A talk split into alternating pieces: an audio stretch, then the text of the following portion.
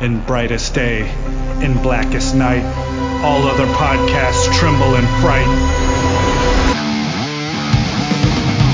Losers cower before the power. Oranges lust and blues you can trust. Indigos feel and white ones heal. Yellow scare and green ones dare. That sapphire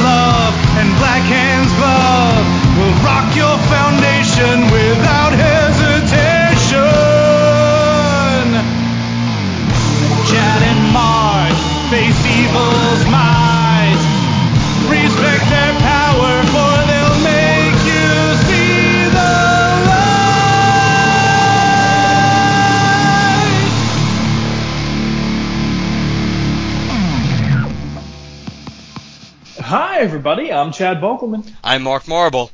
and this is the Lantern Cast. Episode 328. That's correct.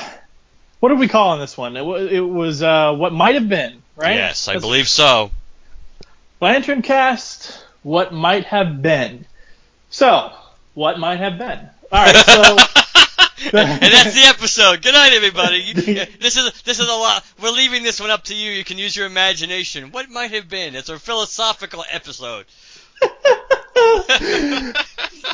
Goodbye. so are we going to speculate on uh, our own uh, uh, stories we would like to be told someday, or where they could have gone at the end of Rebirth, or uh, Emerald Dawn, or any of that stuff? No. We're taught We have two things in mind in particular. First up, I'll be talking about the Cullen Bunn's Lost Army series. Why are we talking about that? Well, as you know, Cullen Bunn's Green Lantern Lost Army series was originally supposed to be a 12 issue series in which he got to tell the story of the Green Lantern Corps lost in space Space. slash time. Uh, in that they were uh, in Relic's universe before Relic's universe went kaboom. Well, Q, DC cutting him off halfway there. He only gets six issues, and then Edge of Oblivion shows up, which picks up on absolutely zero threads from from the Lost Army series, other than the fact that the Lantern Corps has found each other. They're based on Mogo, and they're lost in the universe and in time. So, what could that series have been? Uh, Cullen Bunn has, as he often does, a random AMA, Ask Me Anything. On Twitter, I, using my personal Twitter account, ask him what the plan was for Green Lantern Corps Lost Army. He responds on his Tumblr or whatever it is that people have these days with a long list of things that might have been. I, using the Lantern Cast feed on Twitter, retweet it and be like, holy shit! Which which I guess prompts an unprecedented response, and he immediately takes it down, but not before we got our screenshots of what happened. So sneaky, sneaky. we'll be talking about that. We'll also be talking about, since Mark's a movie guy, and since, you know, we've been talking about doing this for a while, the Green Lantern movie. No, not the movie as you saw it on the screen, but uh, the movie as, huh? the it might have been. That's right. The OG script, uh, as written by Mark, the three names. Oh God. Jeez, hold on. I gotta. I gotta. I know. I gotta scroll up because I'm actually no. Greg Berlanti, Mark I was gonna do it. I actually was wrong. I thought it was still. I I was rereading this before we recorded, so I thought I was uh, making some notes. So I, I thought I was always, I was still back in the 90s, but I actually was only on page one. Yes, Greg Berlanti, Michael Green, and Marc Guggenheim. That's right. Uh, so the OG script, the movie as it might have been. We also, we probably won't talk very much about it. Uh, flip through the Green Lantern from script to screen, the constructing Green Lantern from from page to screen book, just to see if there's anything in there. Spoiler alert, there really wasn't. But uh, we're going to talk about the two potential things that could have existed in the Green Lantern universe within the last seven to eight years. if, I'm, if I got my math right there. You're still in the ballpark, yeah. Right. I'm drinking alcohol, folks. That's what's happening. No, I only I only do this when we when we have like a really loosey goosey topic like this, where I don't have to have like my tablet open with the comics in front of me and all that good stuff. Uh, so He doesn't even have the robe on tonight, which is which is a scary idea all unto itself. I'm fully dressed I'm actually. ro- then, then- then- then you know how how loosey goosey this is for Chad because he hasn't even slipped into his recording togs. That's right. oh man. Uh, I actually uh, I went to go see uh, oh, that, right. uh, yes. that that Mr. Rogers Won't You Be My Neighbor documentary about like 325 today. So yeah, still just kicking it from being out and about. But um, so so how should we how should we handle this? Should we do this? Should I read the whole thing and then we comment it, or should I go the issue by issue and then comment on? How do you want to do this? Eh, for the for the hell of it, let's do let's do issue by issue because it's because the little the little synopses are so short that it won't it'll just if there's much to talk about we'll talk about it and then move on. So let's do that. I think that kind of then we don't have to worry about remembering. You know what was an issue? What was an issue eight again? By the um, by the time we get to like issue twelve. yeah. All right. Well, here we go. So, uh, from the uh, f- from Cullen's uh, answer to the AMA, here's a very abbreviated look at what was planned for the series if it had continued, or if I had continued. And before you get into it, this Jesse, it's Jesse, right? Jesse, when you asked us to talk to talk about the color about uh, Lost Army a long time ago in your in your uh, listener feedback, we did not ignore it. We didn't really acknowledge. I don't know if we did acknowledge it. I think we did once. We acknowledged that we hadn't forgotten it, but we never did forget it. We just were biding our time to when we thought it was an appropriate time to actually bring up the information that we had. So that time is now. Yeah. Now that we're so far into DC Rebirth, and uh, you know, Edge of Oblivion and Lost Army are so far behind us. I feel like even though Cullen took these answers down, they're still pretty fair game. They say anything that's on the internet's fair game. I'm not sure I 100% agree with that, given people getting hacked and stuff like that. But I think now that we, I think we can talk about it a little more freely now without having to worry like if Cullen's going to catch any hell or anything like that. Because I mean, at this point, some of his ideas are so far removed from where they've gone now, and the stuff, especially like when we get to the stuff about the source wall and, and all this stuff, it's just there's really no point. There's if anybody from DC is listening, there's no point for Cullen to get in trouble about any of this because it obviously never happened and it clearly won't happen again. It's not like someone's gonna throw the Green Lantern Corps back in the universe. It's, the, the, DC doesn't have what if titles. what if Cullen Bunn had finished his run? Because that would be really douchey. Uh, but here we go. Issue 7.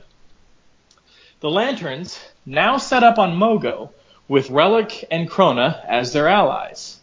Lanterns have a source of power, so groups are sent out to find still missing lanterns. John discovers a hidden vault on Mogo where the Guardians are found hiding. Those pussies. and we all and we were to assume these were the Templar Guardians. That is correct.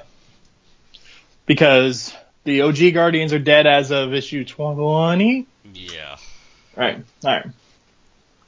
So yes, the Templar Guardians are found hiding on a, in a vault on Mogo. At this point, Mark, do you want to give people a rough recap of where issue six? Oh, uh. See if I can remember. Where, well, they had they had turned that power pyramid right. They had gotten the power pyramid, mhm. and they, of course, in that universe, in that universe, pretty much, I guess, the, if, whatever a majority of any color, I guess, at any given time, could could turn a power pyramid over to their respective color of the spectrum. So then we have but we had a bunch of lan- we had a bunch of lanterns that changed color.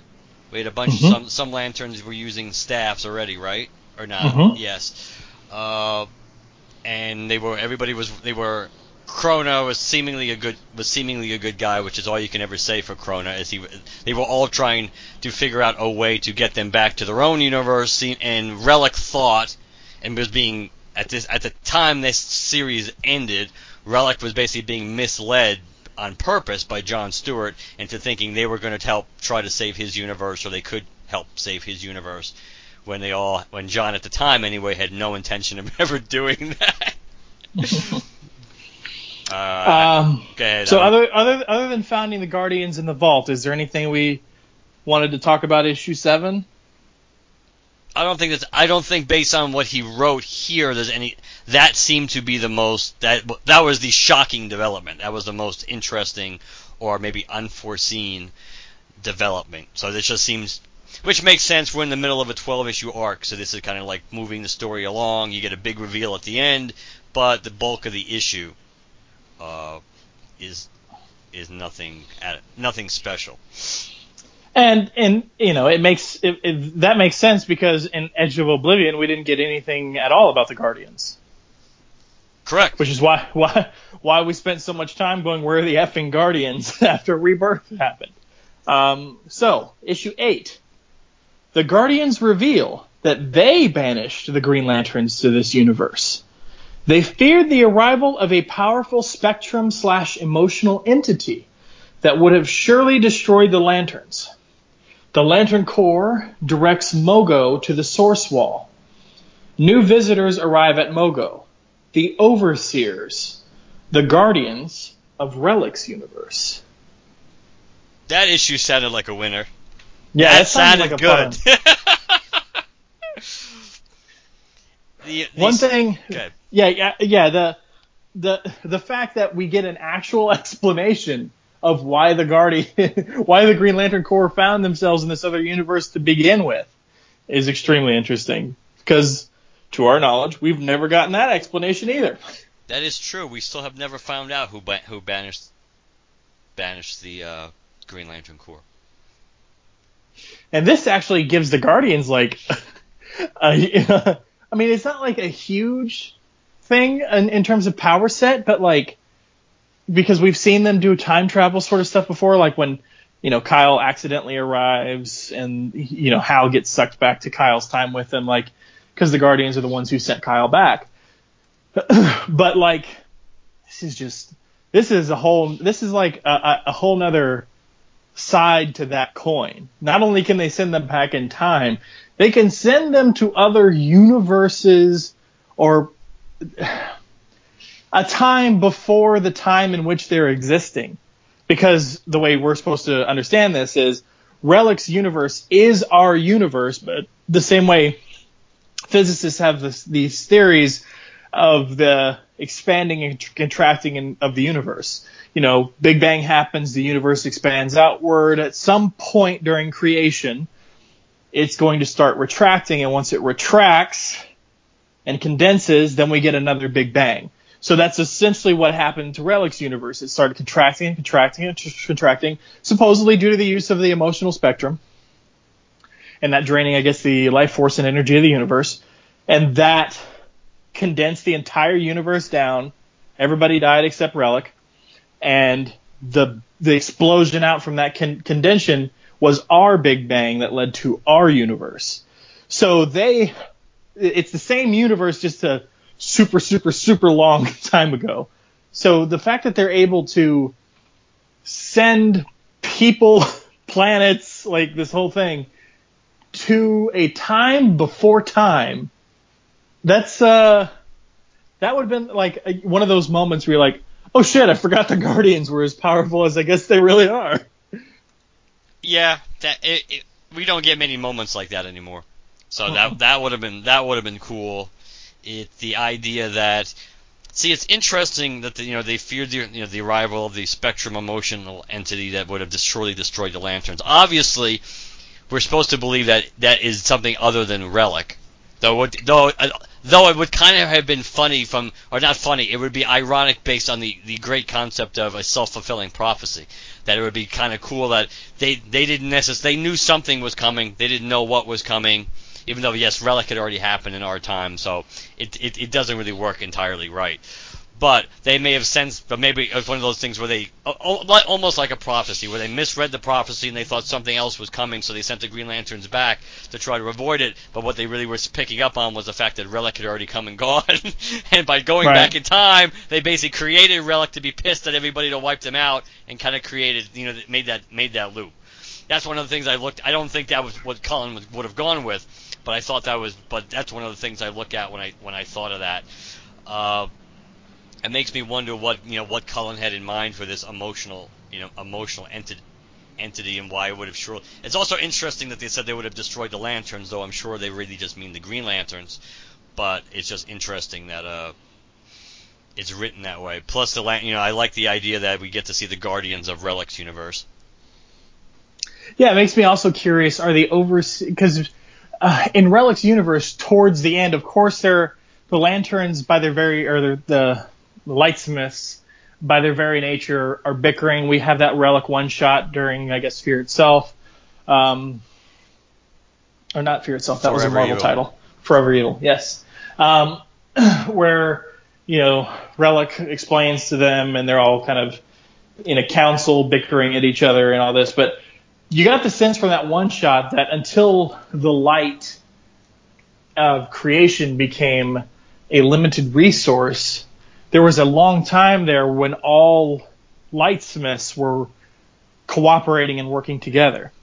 So were the overseers the guardians of the green light of will, or were they like the, the have they had they become the guardians of all the lanterns? That is true. We don't we don't. That would have been know. interesting. Yeah. And and maybe because again, maybe in that universe it doesn't it didn't matter all that much since they seemingly could swap pa- powers and batteries and everything else almost at the drop of a hat. So maybe the, the Guardians were kind of like that too. So maybe they were really the Guardians of the entire emotional spectrum, not just one Corps. Yeah. All right. Uh, anything else uh, before we move on to nine? Uh, the source wall thing, obvious. Obviously, that was a, a, means to an end to potentially get back, I think, to to their proper universe. But that was probably the least interesting thing about the synopsis. Yeah, in terms of things that they follow through in Edge of Oblivion, this is probably the one kernel, the one nugget that uh, that uh, the the next team picked up on. But uh, honestly, it's not really that. I mean, forgive me, Cullen. it's not that unique of a thing because the, the source wall is supposed to exist in every universe, right? So it would make sense to give that a shot. I hear you. All right, so issue nine. These overseers are powerful, but dying. They want to know everything about the Lantern's universe because they think it might be a key to saving themselves. They cannot be reasoned with, and they attack the lanterns. they shatter some of the green wing- rings with their power, but Mogo gifts these lanterns with light slaves. Light staves, sorry. Some lanterns now have staves, some change color. During the battle, Krona claims a ring from a fallen lantern. In the aftermath of the fight, John decides to tell Relic the truth about how his universe is going to die. Now it's interesting, just based on the way it's written here, it's interesting what exactly was the catalyst. Was it just, you know, the overseers borderline going off the deep end? Uh, or what was the real, the true catalyst for John now all of a sudden deciding to come clean? Maybe it's guilt, maybe it's just trying to, you know, getting closer to the end, realizing he should do the right thing and it's and it's wrong to mislead Relic. Uh, it's an interesting it's an interesting decision since obviously Relic could decide to, even though this Relic is not as much of a threat as our Relic is, that it is interesting that he would at this moment do that. So I'd be curious to see if there's something else maybe that wasn't specifically spelled out that that drove John to do it. I wonder if Relic finding out the universe was dying. Uh, I mean, the overseers. No, no, no, Relic. Uh, I wonder if Relic finding out the universe was dying from John takes place before the one shot where we see him uh, talking to all the lightsmiths. Oh, Like, because when we run into Relic, isn't he already in the universe sort of doing his research, trying to figure out what's happening? Now, he's already doing his own research, so he's on the right track to find out the right answer. But what if, but what if uh, John Stewart's, you know, pro- proclamation here in this issue is what confirms his scientific findings thus far? And then that's what sends him to call the lightsmiths all together and tell them the universe is ending. No, I think it would be cool because I think one of the things one of the things I believe we talked about when we were talking about Lost Army is that how it would kind of be one way or the other. Again, kind of like this Terminator thing, almost like a Terminator loop thing, where the Green Lantern's ending up in his universe one way or the other, even if he doesn't remember now anything about them, but he's but you know they were but they were just the residual concepts in his like either hatred or or just anger and uh, towards the lanterns, and thus the and the emotional spectrum as a whole, but Green Lanterns too. That it would be would have been cool if we found out that part that basically his his hate on regarding lanterns and believing the emotional spectrum was the cause of all these problems basically stemmed from the visit, you know, from Lost from the storyline in Lost Army. So it also following up on that concept, it would be cool if yes, if we if John Stewart, his his explanation, all the stuff, the conversation between the two of them, everything Relic then learns and observes ends up becoming becoming you know. But it seems like they're a little. It seems like at this point they're they're that's a little they're a little further towards I think the uh, spectrum dying maybe than. But but but you really don't know. I mean, you know that you know things are fading out. You just don't know entirely how close they were when when Lost Army began. So- Right. So it's a fine line, I think. I wonder if John told them uh, because of the fight that ensued with the overseers. Pro- probably. You know, it's Krona's a smart. I mean, not Corona. Uh, Relic is a s- smart guy. You know, hey, why won't you tell the overseers about uh, your universe? What are you hiding? You know, so on and so forth. Agreed. Um, what is? I mean, there's it, it's small moment. We'll come back to it, obviously, but uh, the Krona picking up the ring. Never a good sign. Yeah, makes me curious, especially when you get the whole gauntlet thing. Right. At what point? At what point in Krona's story is this Crona? Right, and that's one thing I don't think we could re- in the synopsis. I don't think we really get a clear explanation for that because that was one of the things we always talked about too. Like basically, what Krona was this? was this Yeah. was this pre-bad Krona? Was this in between? Was this kind of like already a troublemaker Krona, but not completely gone to the dark side, if you will, or is this bad Krona just playing, you know, playing games and pretending that he's not because he has a means to an end that he wants to accomplish? Right. All right, moving on. Good. I'm going to take issue 10 and 11 together since uh, 10 is just Nothing. a really yeah. So Flashbacks. Maybe there'd be a lot of flashbacks in that episode for eh, eh, that issue for you, Chad. Uh, well, what's interesting is in none of this do we hear any more about John Stewart's flashbacks.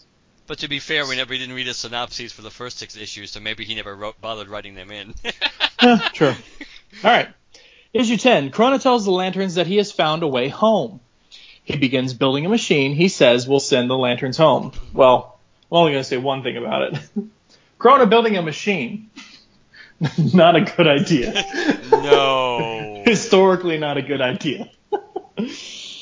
Krona, uh, issue 11. Krona experiments on the rift between this universe and the Lanterns universe.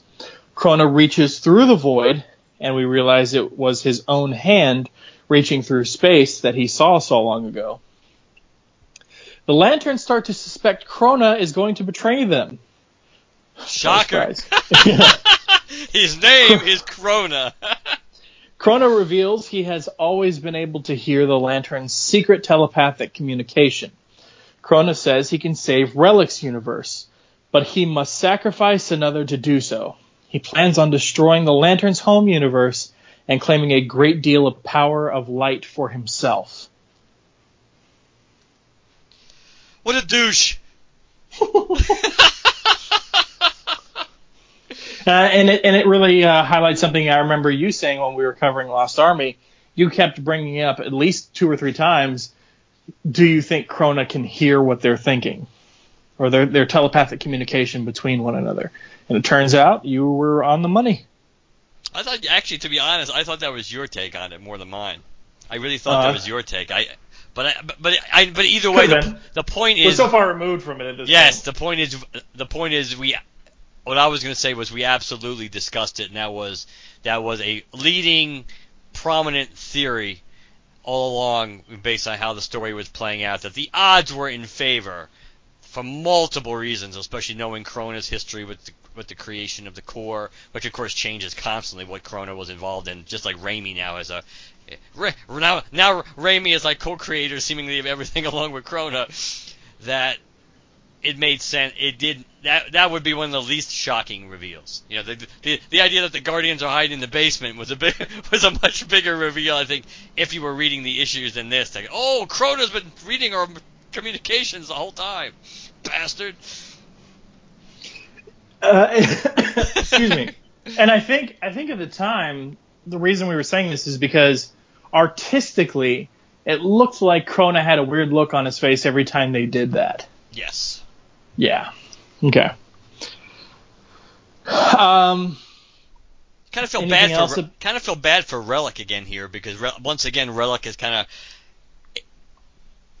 I mean, Relic is a Relic is a relatively interest. I mean, not relatively. He's I'd say he's an interesting character. That whatever. I'd be curious to see what happens to him in the post Venditti era. So that might be Robert Venditti's biggest lasting uh, c- contribution to the to the Green Lantern mythos is is Relic going hand in hand with the you know the finite emotional spectrum crap.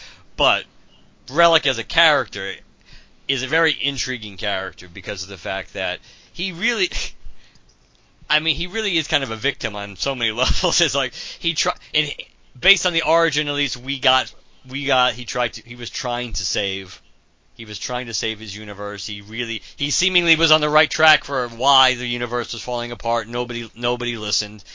And then he again he was per, he was kind of like perfectly uh, neutralized until what Kyle helped wake him up by accident, but still. And then you know he in his uh, in his attempt in a, his parallax like attempt to try to save the universe, he would do anything. You know he would try to set things right basically at all costs. So that in his mind's eye he had to wipe out wipe out all the lanterns and save all the emotional spectrum energy. Just you know to I, and I just and even in this story, you just feel like he was. al- People people are always manipulating him. People. John was manipulating him to, to help them, but not being honest. Krona all along seemingly was manipulating Relic, and even now he's trying to manipulate Relic. Like, hey, I I can save your universe. Just help me screw over theirs. Yeah. You know, it makes me think about Relic uh, in terms of, in context of this story. makes you wonder if the Relic that we were very first introduced to during Lights Out, if he knew them all along, but because, like, you know,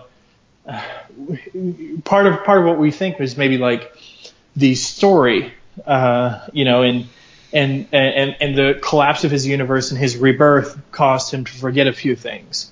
But because he remembers so much of his own story in detail about what happened in his universe, it's just like selective amnesia. That doesn't really make sense. I could. So it could so though. well well, but here's what I'm thinking.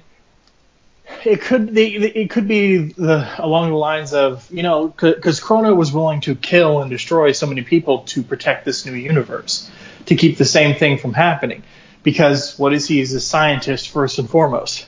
How many times have we seen this scientist concept? As, you know, I'm a scientist first and foremost. We have to do things according to the rule of science and and and the preservation of life. You know, and, and so on and so forth.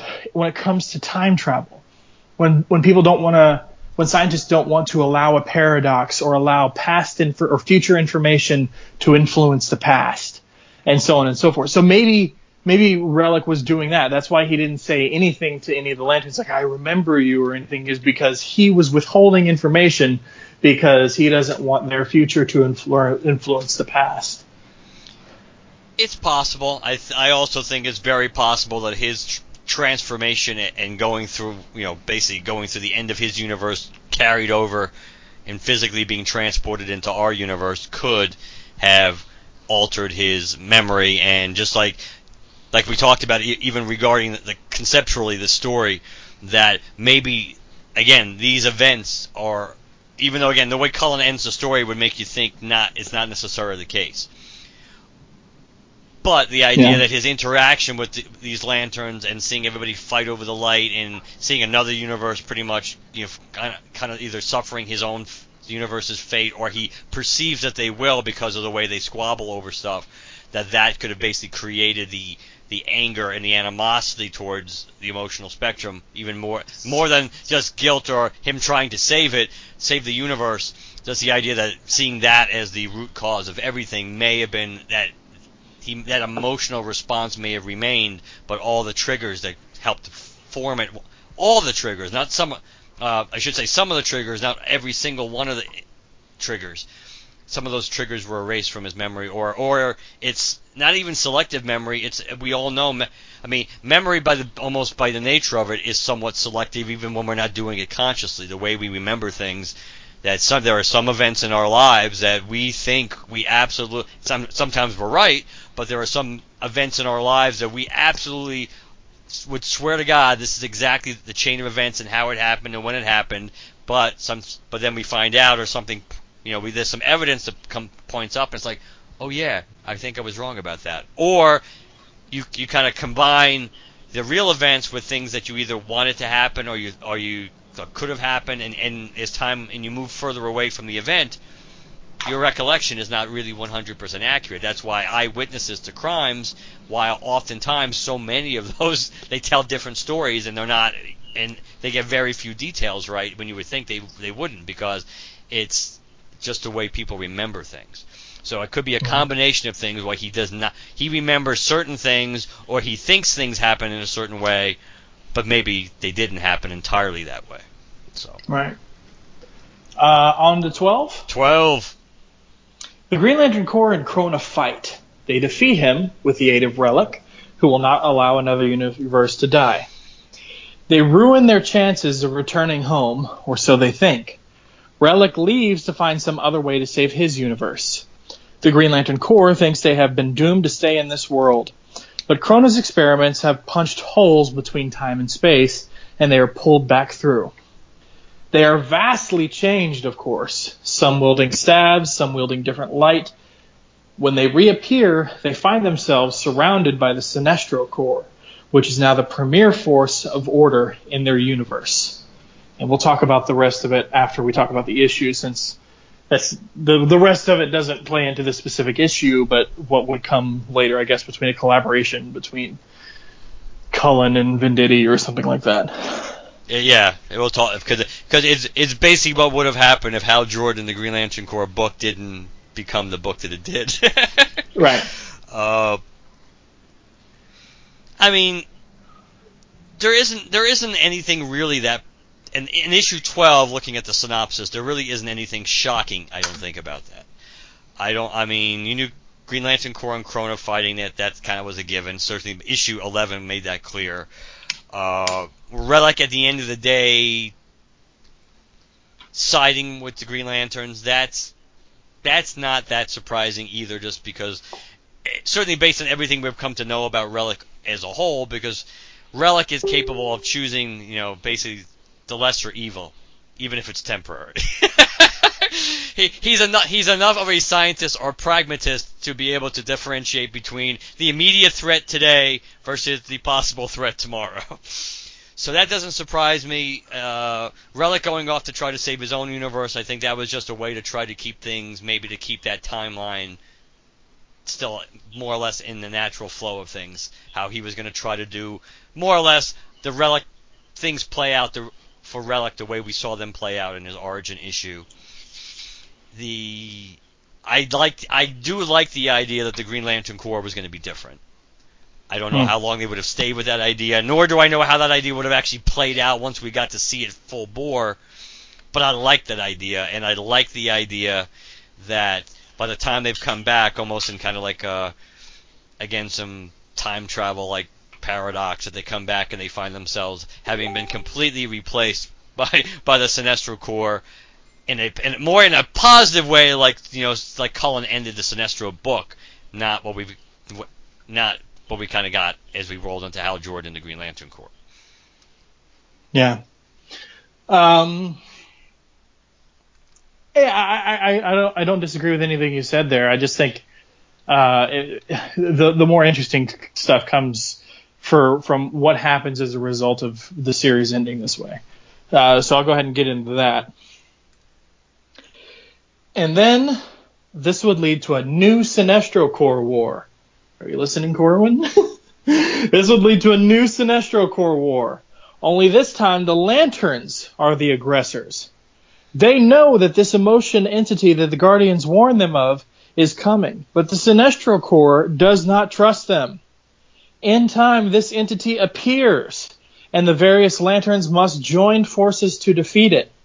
In the aftermath, the yellow and green lanterns, and even the others, start working together in a new way. At least something like that.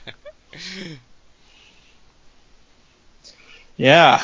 So that that would have been cool because it would almost bring things full circle. Like they learned a lesson from Relics Universe. You know, uh, it makes me also think: uh, did some of the power pyramids come with them across? You know, across the across, when they got transported back? Does that have an effect on the emotional spectrum? Is it suddenly, you know, you know, because the the the entities at the end of Lights Out went into the source wall and it refilled everything back to 100% and all this stuff. Does does the uh, power pyramids from the other universe being in our universe now put the put the coffers at like 200%? You know what I mean? Like, does this buy our universe in the long run more time? Like, how does all that work? And plus, it brings things full circle in terms of you know we saw in that Relic one shot issue the lanterns cooperating for a long time, and you know they had like a Jedi Council of uh, all the different Lantern Corps, um, you know, uh, cities made of light, and so on and so forth. So it just be interesting to see that because, and I wonder how the um, how the people who don't like you know Geoff Johns and what he did to the Green Lantern mythos would feel about something like that because then these other lanterns almost become like heroes in their own right rather than just being constant villains and aggressors for you know fighting for territory and stuff like that so would you be happy that i mean obviously they'd be happiest those people would be happiest if all of this was erased to begin with right. but would they be happier if you know the uh, the different colored lanterns weren't squabbling over territory and who's right and who's wrong and we're actually all working together and then we focused on other threats. I don't like you so. still have to, you still yeah, you, you, you still have to deal with the BS of uh, uh, uh to, to, them, to them, not to us, but to them, you still have to deal with the BS of other colored lanterns. But is it is it better if they're cooperating with each other rather than fighting with each other? If those are the stories you're getting. Yeah, I'm pretty sure the answer to that is no. the people who hate the emotional spectrum hate the emotional spectrum because one could very e- just as easily make the case that if you had all the Lantern Corps working together, mostly kumbaya like, that just means you're going to see more of them, as opposed yeah. to as opposed to when they're bad guys and when they're when they're villains or when they're uh, plot devices. At least they come up. They'll come up once in a while and you have to deal with it. But if you're lucky, for the, for those people, if you're lucky, maybe you know three three out of four three out of four stories, or, or more, maybe five out of every six stories, you don't have to deal with the other Lantern Corps. Yeah, this would probably increase the odds that you're going to be at least play 50-50 because you're probably gonna you probably would have kind of like some of the conceptually potentially stuff we talked about that we wanted to see like like a Tales of the Corps Corps book where different lanterns are fo- not just focused on different Corps but different groups of lanterns working together. Plus, we have to we, we really would have to see we'd have to see how the uh, how the lanterns being changed, how that affected uh, the other Corps going forward? Because did they learn, like from a technological perspective, even if the pyramids didn't come through, did they learn anything? Did, because the, one of the interesting things about the synopses is after the Guardians show up out of the basement and tell, her, "Oh yeah, we did this for you." That other than that, the Guardians really aren't mentioned again in any of these synopses. Right. So, so, which is kind of weird that the Guardians aren't involved, at least at the end, dealing with Krona. But, uh, so, but maybe the Guardians learned, the Templar Guardians learned some of the te- technology, so then maybe they're able to change, you know, the, whether it's they're using a ring or using a staff, maybe you're able to change color, and then how and how that because that concept would obviously change the nature as we know it of the emotional spectrum, too. It would to me, I, the part about that, the thing that I liked that was really interesting is the fact that the Sinestro that the Sinestro Corps, you know, was in command. They were they were the you know the most powerful police force in the universe, and people were, were still happy with that. and it's not shocking that Sinestro, but you could because you, you could almost see how this would play out based on where the characters were left off at the end of Cullen's run that you would you could definitely see that Sora would be one who would be more willing to listen, and absolute and probably Saint Walker would be willing to listen. If we really got the Cullen Bunn Arkillo, he might be opening to listening too. But you know, but Sinestro calling the shots, Sinestro is going to just say, "Oh, this is the typical Guardians ploy." You know, and every and everything else. That it, now that they're just trying to they're just trying to help take away power from the Sinestro Corps, just because the Sinestro Corps has you know has achieved it that this is just a ploy to try to basically subvert them. So, yeah. but it, it goes back to again the status quo of how interesting things were left with, with Cullen in general, and how so much of what he did and what he and he was doing and what could have done was cut off at the knees, and then we get to the beginning of Hal and the Corps, where to me, I mean, one of the big, no matter no matter how the Venditti run ends, the reality is how the fact that it began with Sinestro, who is a good strategic thinker. Sinestro, who always seems to have another plan. Uh, right. And yeah, I, I, know you could always retcon it, or maybe it's not retcon to make it because maybe in the back of his mind, Robert did have a reason why Sinestro did something seemingly boneheaded, but yet there was a reason for it. Either way, the way it came across, what Sinestro did in the beginning of Hal and the Corps was stupid absolutely friggin' stupid.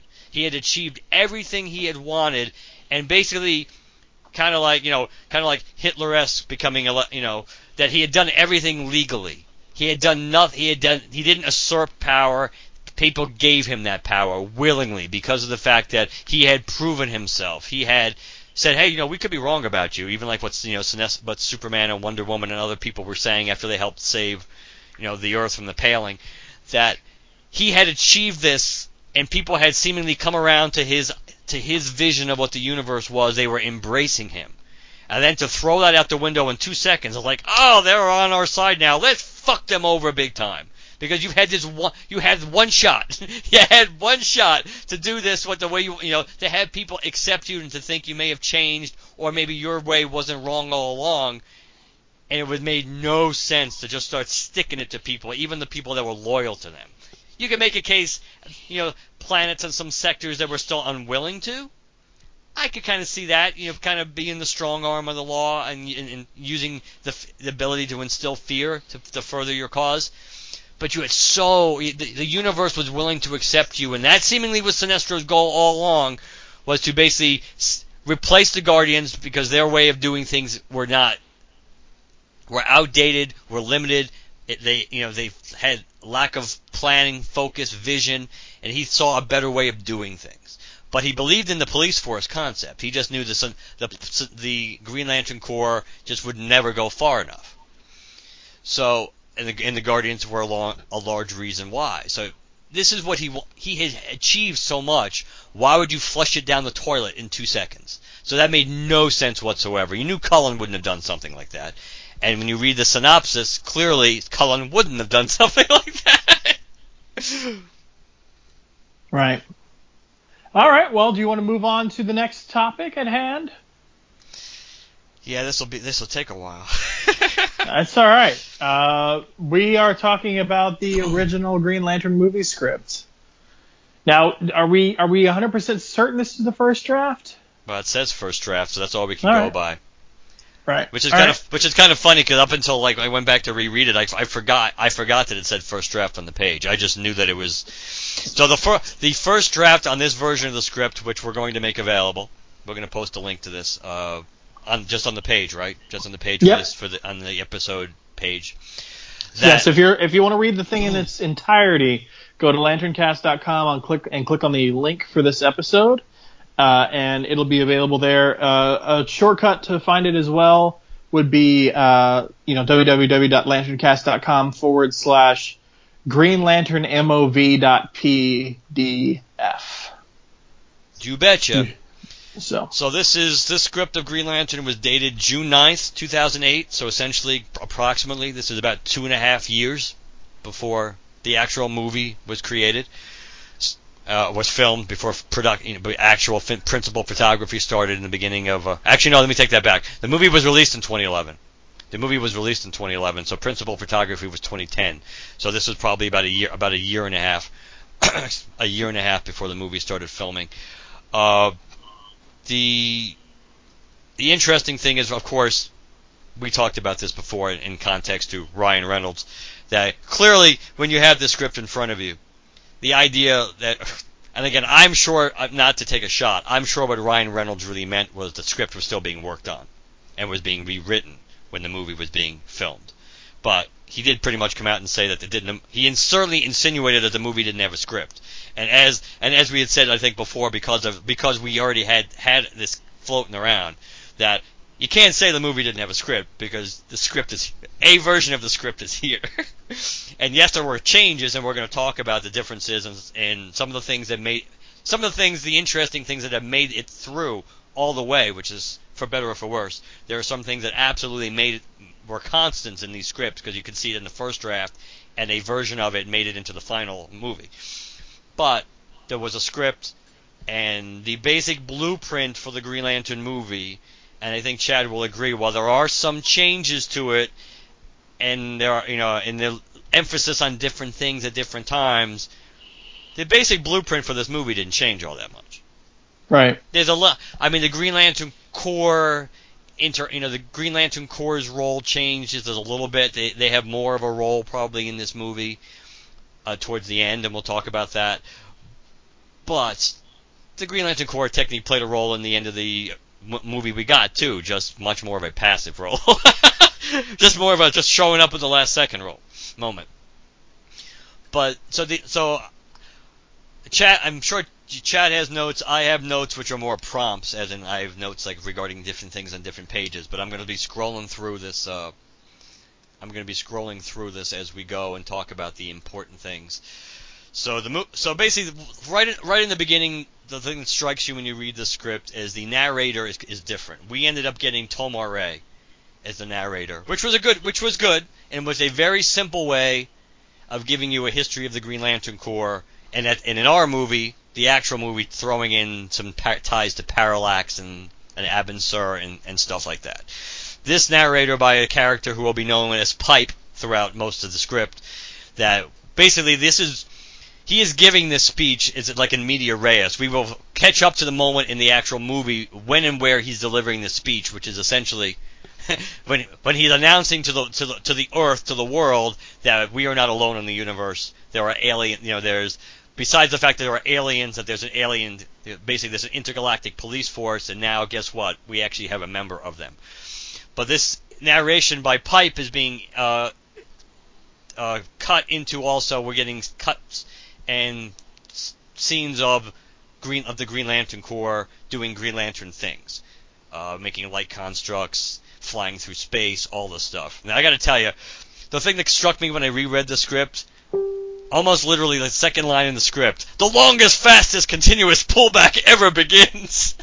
right off the bat, that kind of told you this script was not going to be The Godfather. There's a lot. I mean, I, my overall narration. I mean, I'm going to try to stick by point, but I have to tell you, there are some at, there are some parts of the script just the way it's written, which makes you wonder who the hell did you think was going to be reading the script? because it's like, uh, I mean, if you knew if you knew somebody was like into some of this like really weird way or just almost like writing like an 18 year old writing a screen screenplay. And that does, and that's not insulting the concepts in the movie so much, but I, I'm, I'm going to point some of these, these things out. It does, there are things that, in my mind's eye, if you're writing a script for some for a studio head to read, you wouldn't be writing it this way or putting in some of the things you put in this script, just because it's like, oh, that does not really work. But it just that whole thing just seems, you know, it's so heavy-handed and it's like a hyperbole. The longest, fastest, continuous pullback ever begins. like, no. Um. So, a- so after we get to the end of Pipe's speech, when he's basically he's saying, "One of us, now one of them, a Green Lantern." Then, of course, then we cut back to, uh, you know, we we kind of cut back to the requisite Hal Jordan, Martin Jordan moment, which I will say I would think you'll agree that the Martin Jordan aspect of this in, is a lot heavier in this script Mhm. than in the movie. Some of it works. Some of the ties into Martin Jordan, I think, it, especially at the end, I think that kind of works. But there's a lot more Martin Jordan, Hal Jordan flashback stuff in this movie that pro. So I could see why they took some of that out. But you inst- you know, but after the intro, you, you cut to you know 15, 15 years ago, and basically you're getting to the you know the test flight that ends up uh, killing Mart, Martin Jordan, and we have the and we get to we kind of see the relationship between Martin Jordan and and Carl Ferris, which are kind of set up to be like best friends in this Mhm. script. Uh, you still have the natural relationship between Carol and Hal, which probably is also maybe even more na- kind of is more natural when you think about it from a from a plotting perspective. If they're despite the fact that you have father and employee, you know, you have a boss and employee being their fathers respectively, the fact that their fathers have this close f- actual friendship, it probably explains more why these two kids would be would be as close as they were and turned out to continue to be.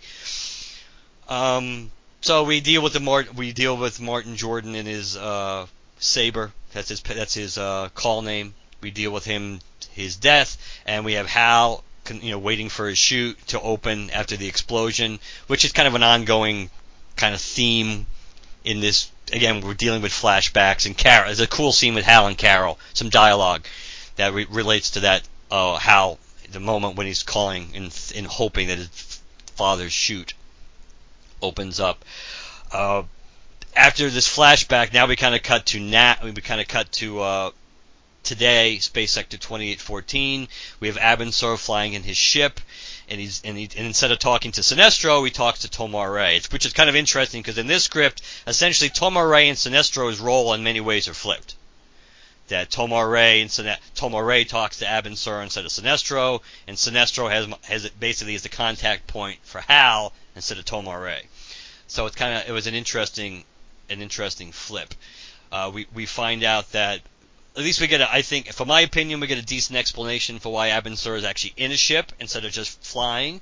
That basically he th- that he thinks is much it's much more you know res- a much more respectful way for returning a dead Green Lantern because that's what he's doing. He's bringing back you know he's bringing back another you know another fallen Green Lantern, and as Tomar points out, there's three lanterns that were slaughtered before before this one, and I like Abin says that you know there's no cause to spread fear.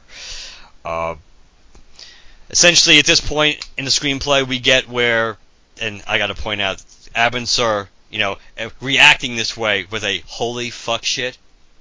React. That's supposed. That's not as dialogue. That's supposed to be the kind of reaction Abin Sur has. It's like, holy who would write something like that? Did that bother you at all? Or did you just think that was stupid? Didn't bother me. Didn't bother you at all? No, Um, but did you think it was appropriate? it, it, it didn't bother me. okay.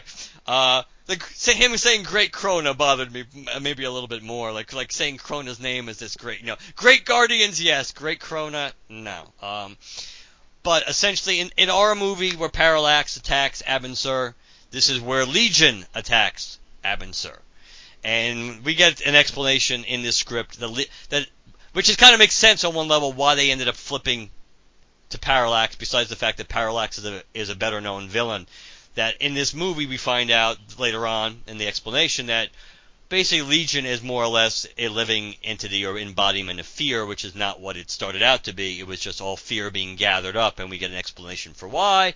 But that all kind of like pooled together, was shut, you know, was shuttled away somewhere, shuttered away, and then it became a living, breathing ent- fear entity, if you will. And so it basically acts as Parallax does in the movie. There is no relationship between Abin Sur and Parallax. I mean, Abin Sur and Legion, like there was with Parallax. Abin Sur, you know, gets attacked. He uses his, you know, his full ring blast of Legion. It doesn't, it doesn't really work. Um, Abin uses the guns on his ship to fire at Legion. He, you know, he does everything he can to get away, and and Abin Sur basically, you know, gets he gets propelled, you know, bursts through one of Saturn's rings, and Legion is lost in the distance. But at this point, now, of course, Abin Sur has his gaping wound, which will lead to his death, and Abin Sur makes, you know, basically he calls uh, to Oa and goes, using his ring. It's like, you know, this is Abin Sur, chosen protector of Sector 2814. I have seen what hunts us. Legion, it lives. The ring holds no effect, no defense. You must take action. Legion is real. I have escaped, but not with my life. I shall proceed to the nearest sentient planet for selection.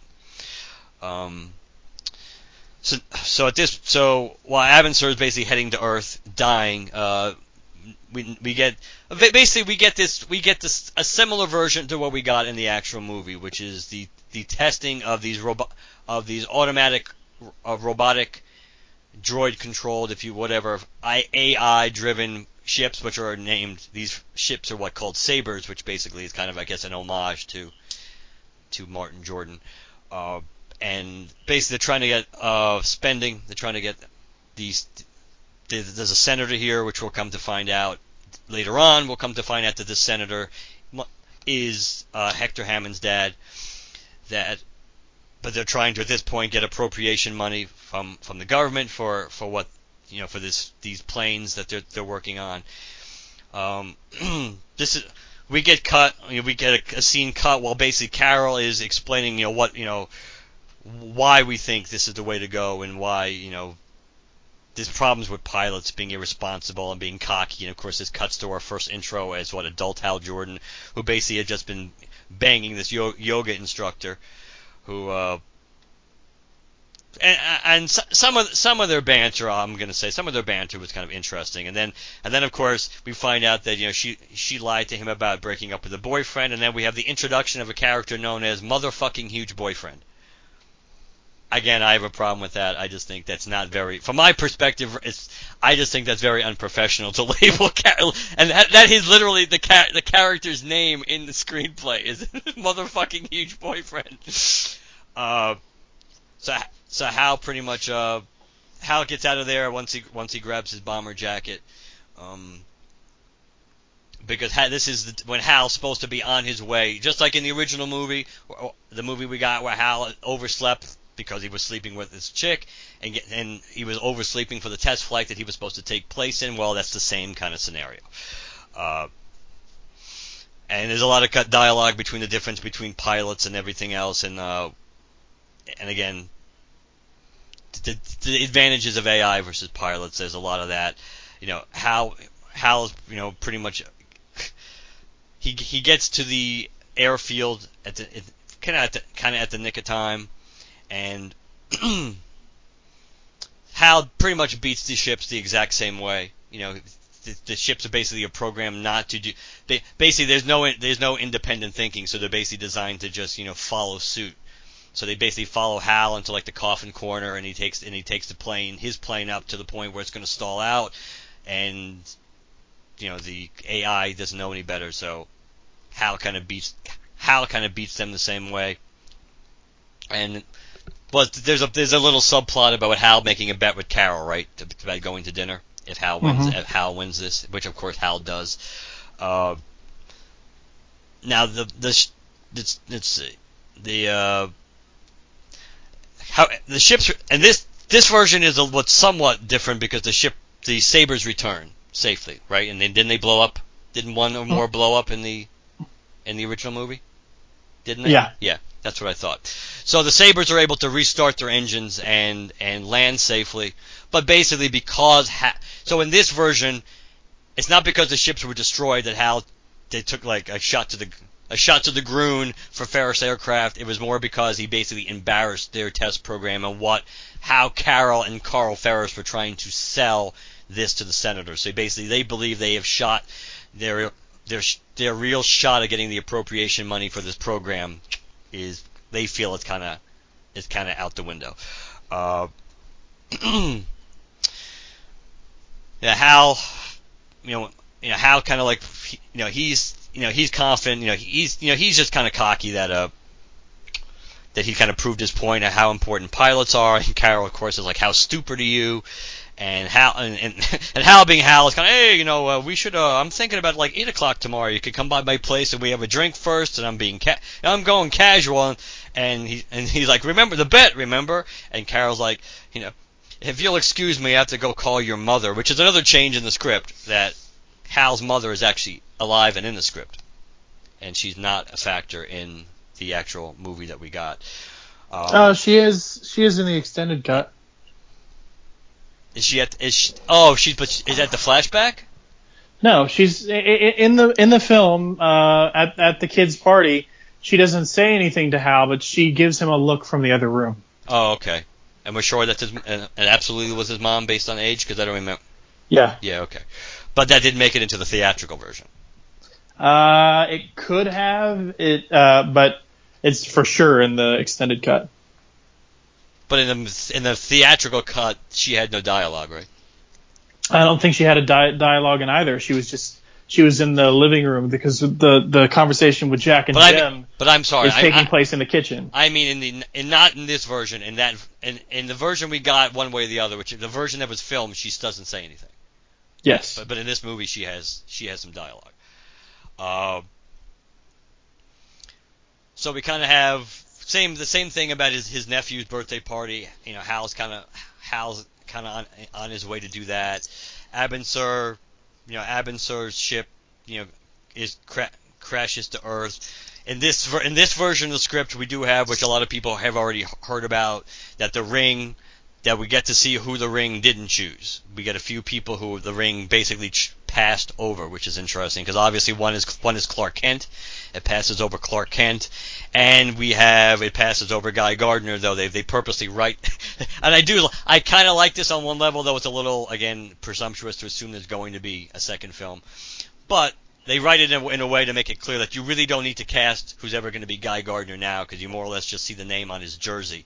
Uh, you know, uh, you just see the name on uh, the because his coach has a name on his jacket pretty much that says Gardner. So you so we all know it's Guy Gardner, but he plays no other role in the script, so there was no need to cast him now. But they addressed the fact that he's a hero we'll meet in the in the, in the second film. So just like in the original movie, you know, uh, you know, when when he's dealing with his brothers, they kind of they already know about you know what you know this version of what happened you know, the embarrassment, if you will, of what happened happened at Ferris. Uh, you know, Helen Jordan. Yeah, now Helen Jordan does come into the script. It's like you know, risking your life to prove a point after what this family's been through. You know, your father would be so disappointed, and Hal's like, well, well, well he's dead. So, and this kind of this. There's, I mean, there are douchey moments of Hal in in the movie that we got, but there are there are a lot more douchey moments, I think, in the screenplay uh, at different times. Um, Hal interacts with Nathan, which is his his nephew, and you know they have an in, you know they have an in, they you know they talk about you know the Galactic Exploration Division, top level research stuff. How, you know Hal's talking to Nathan about this, and it's kind of funny that Nathan seems to Nathan seems to be like a little ahead of his time when it comes to uh, his knowledge of things and the way and his perception on things. He kind of, in a way he's kind of brighter than Hal when it comes to common sense. Uh, while they're having this conversation, a green ball of light. First, see, Hal sees it, basically a streak. First, it's overhead, then it hovers over Hal, then the ball of light moves through Hal's body. And, you know, while this is going on, we, we kind of cut to Oa. This is the first time we really get to Oa, and we see Sinestro training with you know, with a, you know, with a horned alien, and of course Sinestro is owning this alien pretty well. Tomar-Re contacts him, and Sinestro's like, not today, Tomar. I'm too tired to fight underwater. But Tomar's look kind of just makes it clear that you know it's really, really important. Now we so this is a moment in in this movie where basically we find out we see the Guardians for the first time, and we we find everybody becomes aware of Abin Sur's death, and Sinestro is really upset. And you know the guardian, the Guardians mourn with you, which you could just imagine the Guardians saying it in the most cold fashion possible. And Sinestro is like, when the first lantern fell, I came to this council and was told to do nothing. Will you ask that the same mindless devotion of, will you ask that same mindless devotion of me now? Something is out there strong enough to kill three lanterns, now four. We must fight back. We must arm ourselves. And the Guardians, you already wield the greatest weapon the universe has ever known. What greater arms would you carry? And Sinestro, you know better than I that there is a light more powerful than this. So the, in this version, it's clear in this version of the script going throughout, Sinestro knows a lot more about the Guardian's baggage that our movie Sinestro did. That he already knows about the yellow light. He already knows the yellow light, at least from the Guardian's perspective, is stronger than the green light. And we also find out that the whole background on Legion, which essentially is that you know, the Guardians try to trap all the yellow light once they realized, once they tried to harness it, and of course it didn't work out. It was too strong for them to harness. They gathered all the fear in the universe, and they banished it to the Lost Sector, which we also find out is the dumping ground for all the Guardians' mistakes. Which, when I read that line, made me think, wow, there must be like no elbow room in the Lost Sector, because it just means there's a whole lot of crap in the Lost Sector, pretty much uh, that we would probably get to see eventually. But Sinestro, basically because of the book of Oa, the hidden, you know, stuff you're not supposed to read, but he read, he knows pretty much about almost all of this stuff. I mean, Legion may have been a, a, a legend, but people knew of, you know, Legion. People knew of the concept of Legion. And, and the and the yellow light Sinestro knew about, so he's not in the no pun intended. He's not in the dark about this stuff the way the Mark Strong version was, where he where he was shocked to find out that the Green Lantern ring wasn't the most powerful ring in the universe, the most powerful, most powerful universe and light in the universe. Uh, um, so, so, so, you know, so, and Sinestro is a little more blatantly insubordinate in, I think, this version of the script, which I kind of like. It's, it fits the character more. He's, so, after, you know, after Hal finishes up dealing with, uh, you know, dealing with uh, the party and his brothers. He gets into his car. Basically, his whole car gets surrounded by green energy. The car gets the car gets you know, lifted off the ground, which probably would have been a cool effect to see, the flying car. Uh, and the car, but the car is also cloaked, so the you know because Hal's flying in the air, there's a Cessna flying near him, but the Cessna doesn't see him at all because he's bathed in green energy and he's cloaked. Abin Sur calls to him, and you know that's when he talks about you know you have been chosen by the guardians of the universe as the bravest of your world. Come, you know, come to join the bravest of all the worlds, the Green Lantern Corps, yada yada. Uh, then, then he, I like this part of his dialogue. You know, without the Corps, there would only be fear and chaos. Because one of the things we find out, which kind of echoes the classic, kind of like the Krona. Actually, to me, it works with either version of what Krona did. But it's the idea that the Guardians, by gathering up what they gathering up all the light, the, the fear in the universe, and they ended up basically setting the stage to, to unleash chaos in the universe, which was not their goal. But hey, it's it's the Guardians. Uh, basically Hal's the, the energy being the energy I guess from the ring dies at this point. The ring is depleted. So so poor Hal his his Mustang crashes in it crashes into the ground, it gets totaled. Hal's okay, he he pops out and he finds Abin Sur's ship and he finds Abin Sur and one of and you know the interesting thing is most of, a lot of this would you agree a lot of this dialogue is a, it's certainly the the gist of it stays the same. Mm-hmm. There's not much. There's not much that's changed, including the whole thing. Hang on, I'll get you. To, we'll get you to a hospital that carries purple blood. That was in the original draft, so it's always interesting to see some of these things that make it all the way through to the final film, and that was one of them. Uh, Abin Sur trying, you know, Abin Sur saying, "Place the ring, speak the oath."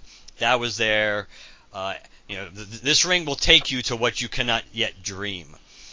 Ab- Abin Sur says. Um, Abin Sur die, you know, dies.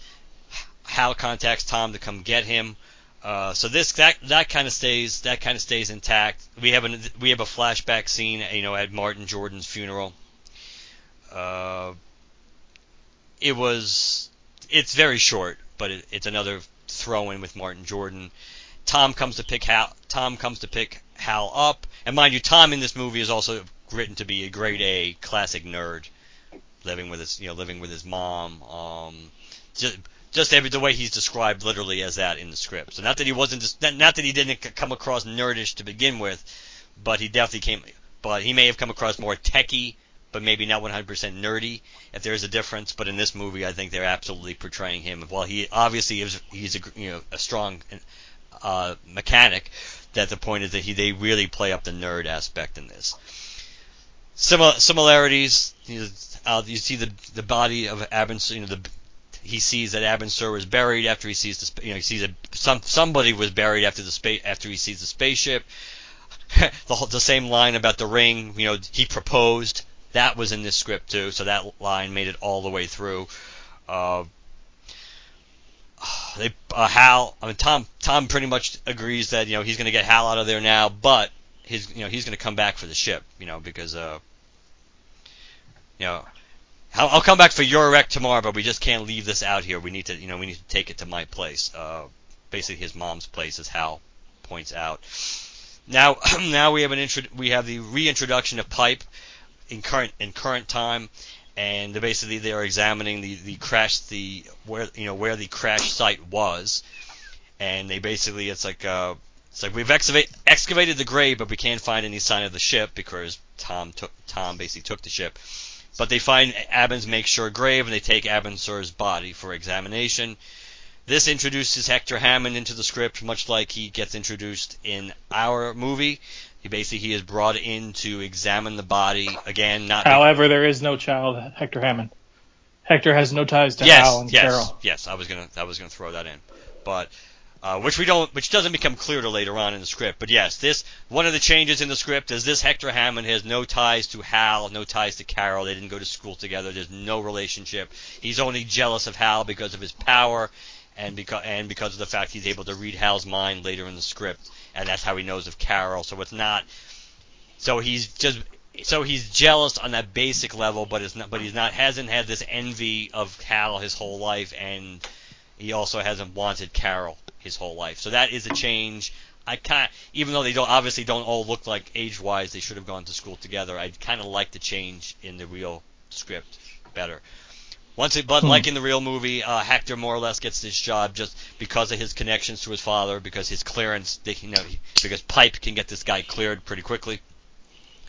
A uh, nice little homage here. Hector's boss is named John Broome, and for those who don't remember or don't know, Chad, who is John Broome? Creator of Silver Age, Green Lantern, Hal Jordan. Along with Gil Kane, but yeah, uh, but yes, he mm-hmm. is the. So that that that's one of the most overt tie-ins to author. You know, we, we we always have like names, you know, to uh, creators and things, but but they usually don't become like full bore characters. Maybe that's why they changed it. I don't know, but it is it is kind of it is kind of interesting. Uh, uh, we get Tom and Hal going back to Tom's place, hiding hiding the ship. You know, Hector, you know, so we we have Hector Hammond more or less. The whole idea he examines Abin's, he does examine Abin Sur's body, and this is being, you know, this is cut or being intercut with Hal doing discovering the oath, and some of it's the same thing, like I do solemnly swear to pledge allegiance to the lantern. But the cool thing about Hal in this doing the oath is that basically, when, you know, when Hal gets the ring close enough, you know, to the to the battery, more or less, it's like a hologram. That that there's a the ring projects a hologram, and you can and it emanates from the lantern, and you can see it scrolling through all these different alphabets until it basically picks the one that Hal Jordan is going to understand, which I think would have been cool to see. Uh, and that's when and that's when Hal you know that's when Hal you know reads the oath for the first time. And this is being intercut with ha- with uh, Hector Hammond uh, basically finding a, a piece of shrapnel, which is a piece of Legion in this script, not a piece of Parallax. But it basically does the same exact thing in this script that Parallax does. Hector gets infected by it, and it gives Hector his his his mental powers. Uh, just like uh, just like it, kind of like what happened in the movie that we got. Carol shows up right at this time because they're supposed to be going out on their, they're supposed to be going out on their date, and they do. Uh, some of the there's some interesting you know, there's some interesting dialogue between Hal and Carol, which I liked when Carol points out Not that not that she's uh, it's not that she's taking a shot at Hal at all, but Carol points out that that we all lost something that day, the day Martin died. We all lost something. You know, she points out, you know, my father lost his best friend, not to mention your brothers, you know, your or your mom, but we all moved on.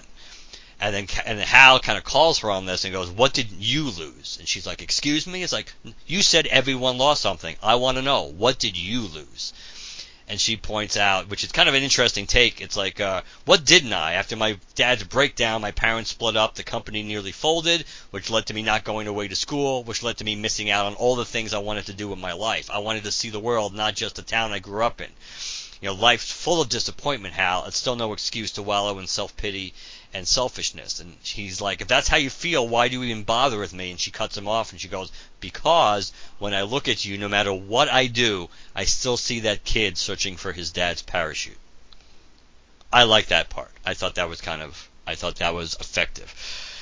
Now, now it kind of goes. I'm talking about switching gears. Uh, Carol's like, since when did lobsters become impossible to open? They didn't. They clearly didn't bring a cracker for the lobster. She asked the waiter for one, and and Hal's like, I'll get it for you.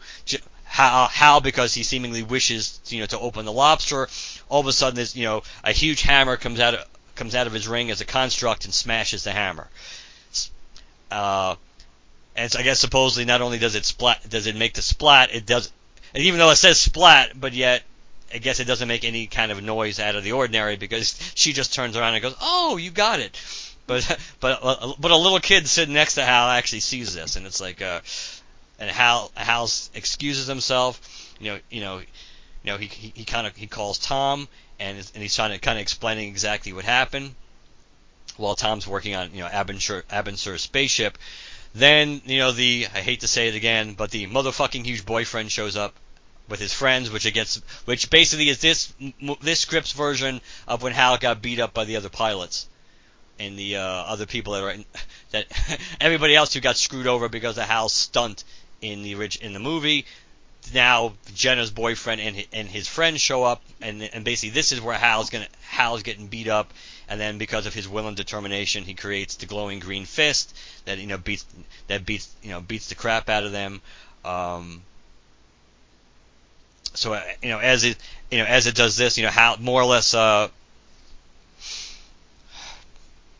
you know this is this is the scene where you know Hal essentially uh, ends up getting transported. It's, it's on his way to being transported to to Oa. Uh, but, but in the but in the movie, it's when he creates that first construct. In in here, it's after his first test flight. Yes, because he takes the ring. He does take the ring for a flight a- afterward, trying to you know trying to like time to open her up and things like that. So he's basically he's basking in the glow, basking in the glow of the ring. And then of course uh, this this times into another what another flashback of uh, Martin Jordan. And his it ties into Martin Jordan's death basically. He just uh, but you know how you know but you know how you know he just keeps creating another sonic boom it's like you know it's like a 18 you know Mach you know Angels 18 Mach 3 you know you know he's kaleidoscope of light and color he's you know he's doing all this and uh, now we now we cut to Hec- we cut to Hector and this is when Hector's powers first start to demonstrate and become clear. Uh, he examines his own blood cells, so just like in the movie, this is when he finds out that he's basically been infected. Uh, there's some there's some cute little banter here with him reading people's minds, and for better or for worse, whether you think it's justified or not, you can feel a little bit sorry for Hector because the way people are always thinking these shitty thoughts about him. Though one can make the case because it's human beings, probably these people would be thinking shitty thoughts about almost everybody they encounter. But Hector's the only one who can actually read their minds. Uh, Hector finally get you know Hector kind of like takes it out on um,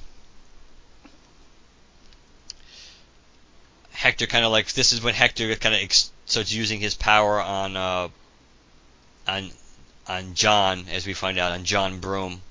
We find out that he makes it all throughout the movie. He starts playing, experimenting with him once once he has his powers, and he makes him do some crappy things like knocking over banks and all this stuff. Uh, we go back to Oa, which basically, you know, Hal kind of wakes up in this hotel like setting, which seems really weird, but he is wearing know, he's wearing his, as they point out, his green and black Green Lantern uniform. He's even he's wearing the classic uh, Green Lantern mask.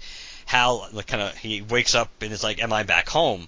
And Sinestro says, "In the grand sense, yes. First ring flight triggers a manual return here to Oa for training." And then he's like, "Why does outer space look like a Hyatt?" Which was kind of a cool line. And then Sinestro waves at a panel which makes the room warp to a strange alien design and back again, so it becomes clear that the whole room is a hologram. And how he, he just thought this would be more of a familiar surrounding, pretty much, for Hal to ease in ease into this. Uh, Hal asks who Sinestro is, and before ha- Sinestro can finish, basically Hal's ring answers for him, just like kind of related to you know Tomar, the same conversation between Hal and Tomar in the movie. Uh, and then we, you know, we, I like the conversation about the uniform, and Sinestro points out Damascus protocol required to be worn by all lanterns from planets still ignorant on life on other worlds. Few lanterns wear them. that's that's that is a really nice Sinestro line. It's kind of like a super condescending Sinestro line all at once. It's like you know, pretty much pretty much only the bottom of the barrel, people who the the lowest on the evolutionary ladder in a way of of, of members of the Corps would still wear masks. And guess what? You're one of them. um, it's it's kind of an ongoing I guess gag in here that or that Earth is not really Earth. We've, as far as the Guardians and the Corps, Earth is Gaia or Gaia, probably Gaia. Uh, and I do like. I also like the fact that Sinestro asked, "Do you do you all still believe the planet is flat?" like we've got that worked out now. Thanks. Um, Not anymore, apparently.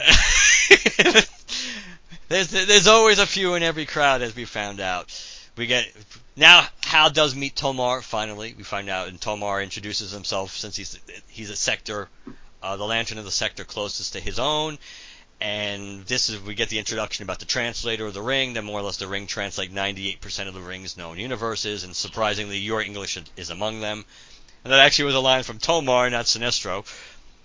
Sinestro still kind of takes the company not line your ring is the most powerful weapon in the universe and its constructs are limited only by your imagination and its strength only limited by your will. So that's kind of a common thing. Uh, we have a, the introduction of Kilowog Kilowog's line about you smell funny that that's obviously carried over. We get the intro to the central power battery and I kind of this there's some interesting dialogue here which for better or for worse depending how you like the ending of the script it directly ties into it but I think it's a halfway decent explanation for how green fits into the emotional spectrum. And once Hal gets shown the, the battery, and Sinestro's, uh, and Hal's like, oh, so this is what makes all that green. Sinestro, green, the light you see, is only a manifestation of what your mind cannot comprehend. Hal, you lost me at manifestation. Sinestro, all life is connected by love, by hope, by all the noblest instincts of the soul. This is the center of that connection. The power drawn from that connection is what you see simply as green, as he gestures to the power battery. All that power collected, channeled, here delivered, entrusted to us. What did you think about that explanation of what what the battery was in, in, in green and related to like the spectrum? I mean, it was okay, but I prefer Tomar-Re's uh, explanation in the movie. And probably based on the way the ending we got, probably Tomar's works better. Uh, we get we get a surprise cameo by Abin Sur's widow. We didn't get that in our in our movie. Uh, she you know she's kind of there. They're kind of like having a more or less a, like a wake or a, a viewing viewing line, something to that something equivalent to that kind of ceremony for Abin Sur. You know, she goes straight to Hal because she she can sense that he's he's wearing Abin's ring, and Abin Hal basically lies to to Liana Sur about that you know Abin, you know, the last thing he said before he died was to tell you that he loved you. Uh, and these words comfort her by her reaction. She's greatly comforted by this. And as soon as you know, as soon as they leave, and it's just Sinestro and Hal again, Sinestro's like, "You lied to her and think it kind. You are human." So that's that's another that's another like real Sinestro kind of like quality there. But because of uh, Hal touches the base of the central power battery, and then all of a sudden his ring flickers and the hologram manifests itself, we kind of have this uh, explanation that fallen lantern will sometimes dictate a final transmission to reveal itself before the central power battery, and we basically get Abin Sur's. Uh, we, we rewatch Abin Sur's space flight with Legion, the fight with Legion, and we also find out we get a replay of his final message that we saw recorded later on.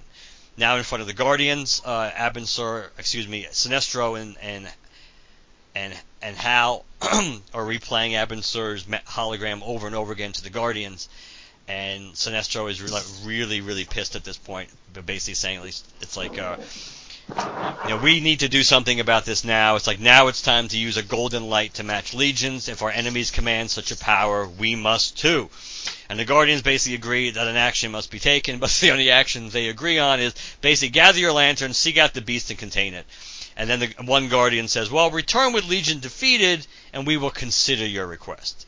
And it becomes pretty clear that Sinestro doesn't really buy buy into this. Sinestro is expecting Hal, you know, Hal to come along because he's a member of the Corps, which is kind of interesting as we get juxtaposed later on in the script that the Guardians would seemingly be okay with this, but not with Hal requests. But I guess, but maybe it gets like a, a middle finger to Hal for doing this. But Hal makes it clear he has no desire to get involved in this. That basically you know, him getting this ring, as far as he's concerned, you know, that doesn't make the, a giant space monster his problem. And Sinestro kind of plays up the ring shows you the ring does not make mistakes. And Hal's like, ah, you know, I, trust me, and I'd make lanterns make mistakes. and Sinestro points out, but the rings don't. And Hal's like, and I'd make a million of them. Trust me. It's like, and so Sinestro, this is kind of like a little self-serving for the plot. It's like Legion was in your sector, Hal, in your home system. If any trace, conveniently, if any trace of that demon fell to your planet, like why would one think it necessarily would? I don't. Uh, it will ravage your homeworld like a cancer. And Hal's kind of like, see, the ring did make a mistake because another guy, he would care. So that's that's kind of like super douchey. Hal Jordan. Hmm. Uh, so that so I'm glad they kind of corrected that. Hal base, you know, Hal uses the Hal uses the ring to you know to take him back to Earth. Hector Hammond basically continues to test his mental abilities mostly on on Broome. And he kind of, you know, he kind of use he uses Broome as a puppet. He's trying to, but he's, you know, he's able to levitate. You know, he does all. You know, he he lifts things. You know, he's able to move things, anything with his mind. He is kind of having problems. You know, getting them to like to have other people talk. You know, to speak through that, you know, to talk and speak through their through their uh, the the other people's mouths. He's trouble mastering all that in the beginning, but but but he's he's kind of he's kind of at kind of working towards it. We have the similar scene between Hector and his dad in the movie. In this script, this is the first time we find out that that senator in the in the beginning of the movie was Hector Hammond's father.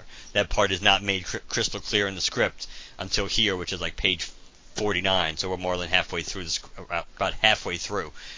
And we have the same basic relationship between the two, where you know no matter what Senator Hammond says to Hector Hammond, because of his ability to read his mind, we know he's kind of being he's kind of being douchey, uh, and he doesn't have a lot of respect for Hector. He kind of thinks he doesn't think much of him, and he thinks he's a loser. Yeah, how how you know how you know Hal returns Hal returns to Earth. He's he's kind of late. Um, again, shocking. Hal Jordan. Uh, he lands he, he lands like a by a hangar at Ferris Aircraft like in his full uniform. So miraculously enough, only Tom gets only Tom sees him. Uh, we we've the idea of trying the the great idea of trying to get Senator Hammond to try to con, I guess to con, still consider the idea of appropriation funds is to basically let him fly a plane again. one of the reasons to let him to let him fly an F-16 again, and because Senator Hammond was a a former pilot, uh, ast- astronaut too, right? Something like that. Because didn't he mention that he flew the space shuttle? Um, I think so. Think so. Yeah. Uh, so uh, Hal's you know, Hal's car is totaled, even though Tom went to get it, and Tom doesn't get any like appreciation for towing it back. Hal at this point he's he's sick of everything to do with the ring. He takes the ring, sticks it in the, in the glove compartment of, of uh, his car, which is kind of weird. Uh, now we get Sinestro in this version. We get the Sinestro speech we got in the real movie for the most part, except of course Hal's not there. The "We Are the Corps" speech, in which he's got you know uh, he conjures up his trademark scimitar, which is kind of you know which is kind of interesting. The fact that you know Sinestro is using a sword a, using a sword. When in the movie version, of course, he mocks he mocks uh, Hal Jordan for using a sword.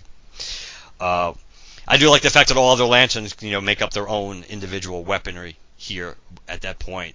and you know the lan- you know the lanterns going, you know, the, the lanterns go into space. Uh, basically, they're on their way to deal with Legion, which to confront Legion. Now we're at the test. Now we're at the test. The the basically the Senator's flight, uh, the F-16 flight. You know, Hal's not. You know, Hal's grounded. He's not flying one of the other planes. They're going to be up there accompanying the Senator. Uh, but but Hector Hammond is there, and Hector Hammond more or less plays uh plays literally mind games with Hector with excuse me Senator Hammond's plane and the other and the other planes too. It becomes crystal clear that to Hal, um, Hal maybe first, not the only one, but Hal pretty much quickly more that something's going wrong with the planes, and know, Hector Hammond is is enjoying all this. He's playing games with literally everybody. So Hal decides now Hal goes running back trying to find you know, his go get to his Mustang so he can get to the glove compartment so he can get so he can get his ring. He puts the ring on. Now we kind of get our first real appearance of Earth, you know, as as it says in the script. World meet the Green Lantern. So you know Hal pretty much uh, saves the what Hector Ham uh, excuse me Senator Hammond's plane, uh, stops it in mid-flight, and this Hector is just like slack jawed by this. He's just amazing. You know, he's just amazed by all this. So you know, he sets you know he sets the Falcon down on the tarmac. Uh, the crowd's on his feet now. People are you know people are you know people are appreciating this. Uh, you know how how you know the other the other the other Fal- the other Falcon is is is flying. So you know Kyle kind of catches that uh, in a net, and meanwhile you know Hect- Hector is uh Hector is just using more and more of his power to try to basically uh, to deal with the one plane left, which is now is, the last plane left? Is it is is it the senator's plane? Is that the last plane in the air? That's what I'm trying to. Uh, I think so. I, yeah, I'm trying. I think yeah. So I think it was the other, but either but either way, uh, uh, Hector basically Hector basically has to release at this point his power. He, he kind of like he can't hold on to this anymore. And when it does, the jet is suddenly propelled with the full force of Hector's mind. It smashes into the control tower. You know, the tower lurches forward. Uh, Hector kind of ducks into the crowd and kind of like he grabs his pain, his head instinctively out of pain. The room pitches forward, you know, in, you know, inside the tower. I mean, well, Nathan, his nephew, was inside the observation tower. That's where that's where pretty much what Carol and Hal and, these, and everyone else and Carl, I think, were watching this uh, this this flight. Uh, Hal, you know, Hal uses the green. He uses another green net to save, you know, to save. Uh, but the last the, la, the last Falcon is is it's you know skidding and, the, and he puts it back in the tarmac. Uh, Nathan's Nathan's in trouble. Carol saves Nathan, but then Carol starts falling, and and Hal as Green Lantern saves saves Carol and does kind of take on you know, almost in the movie that cocky gen- generic hero talk to her. Um, you know, Green Lantern kind of uses the ring and you know, pushes he pushes the control tower back upright. He uses the second blast of his ring to kind of fuse fuse the tower back up. You know, stabilizes the metal at the base. And Hector pass he ends up going into the bathroom, one of the bathrooms at the at the airfield, and he kind of like passes out because of uh, the strain is too much. But we see that vein pulsing in his head. We get a generic, you know, we get the old, the little too cute banter between Hal and Carol. Uh, now Hal as Green Lantern. Now Hal becomes Hal again, and he, and he comes back and like, where were you? Carl kind of kind of confronts him a little. It's like, sorry, I had to get out of there. It was a little too familiar, you know. And then Nathan tries to. He's all excited about what he saw with you know with with, the, with Green Lantern, and Tom obviously is like, dude, seriously, I'm running out of ways to be jealous of you um, cute conversation between Nathan and and and Hal. Nathan trying to figure out who he is, and Hal just kind of like pretends like he's spitballing it here, and it's like, oh, oh, maybe he's one of 360 space police who work for blue skin aliens and patrol the universe using their power rings. and Nathan just looks at him like the stu- like that's the stupidest thing he's ever heard, which is which is which is kind of cool. Uh, later on, we get another. Later back at uh, Jim Jordan's place, we have more interaction between uh, Hal and his mom, and we kind of get a little it, it, it's dialogue I think that works when Hal kind of points out. Could you imagine if you know basically if what happened today if somebody like that really exists? You know, could, if someone you know just imagine how nice it would have been if someone was around like 15 years ago. And that like really really resonates with with Hal. Uh, so we have moments of Hal more or less watching the news, seeing all these horrible things going on in, in the world, and he thinks back to one of the things Martin Jordan said to him about if you know if you're really lucky, lucky something chooses you. When that happens, there's no fighting it. Uh, you have Abbins, you excuse me, you have Senator Hammond talking about, you know, I spent my entire life being called a hero and, and thinking I deserved it, but I've never been so humbled as I am today, seeing what a real hero looks like. And of course, Hector Hammond is watching this, and he shatters the TV screen with his mind, and you know, he's just, you know, he, you know, he's just this just kind of like feeds his animosity toward towards his father. Uh, this is when he this is when he kind of like uses Hector uses John Broome as his uh, puppet to go uh, to commit crimes and everything to gather to gather money. So there's basically a, a little subplot where ha- uh, ship ends up at this uh, hidden sub basement, which was an old bomb shelter, a fallout shelter, at, at Ferris Aircraft, and that's basically where that's almost like Hal and Hal's secret lair. and that's also where Tom works on the ship. But but that's where Tom, that's where Hal keeps his power battery. That's where you know his his his headquarters, if you will. Hal goes off flying into space. I'm assuming flying around Earth, doing heroic things, making a reputation for himself. Uh, while this is going on, we kind of see we we see an inter it's intercut with Sinestro leading the Green Lantern Corps into battle against against Legion. Uh, we also have that intercut with all the crimes that Hector Hammond is making John Broome, John Broome commit. Uh, it's kind of a weak, kind of a weak plot. Hal helps rescue, helps save and rescue an astronaut on the International Space Station by recharging his ring. Uh, uh, Carolyn, um, Carol and Green Lantern, this interact, and, and and in the script, even though they, they throw a cute little line at the end that Carol supposedly knew it was Hal, there is no blatant reveal early on in the movie that Hal and Green Lantern are the same character like Carol kind of guesses in the movie. There's not there's really none of that in this in this script, and we're like on we're like three quarters of the way through, and there, and there's none of that.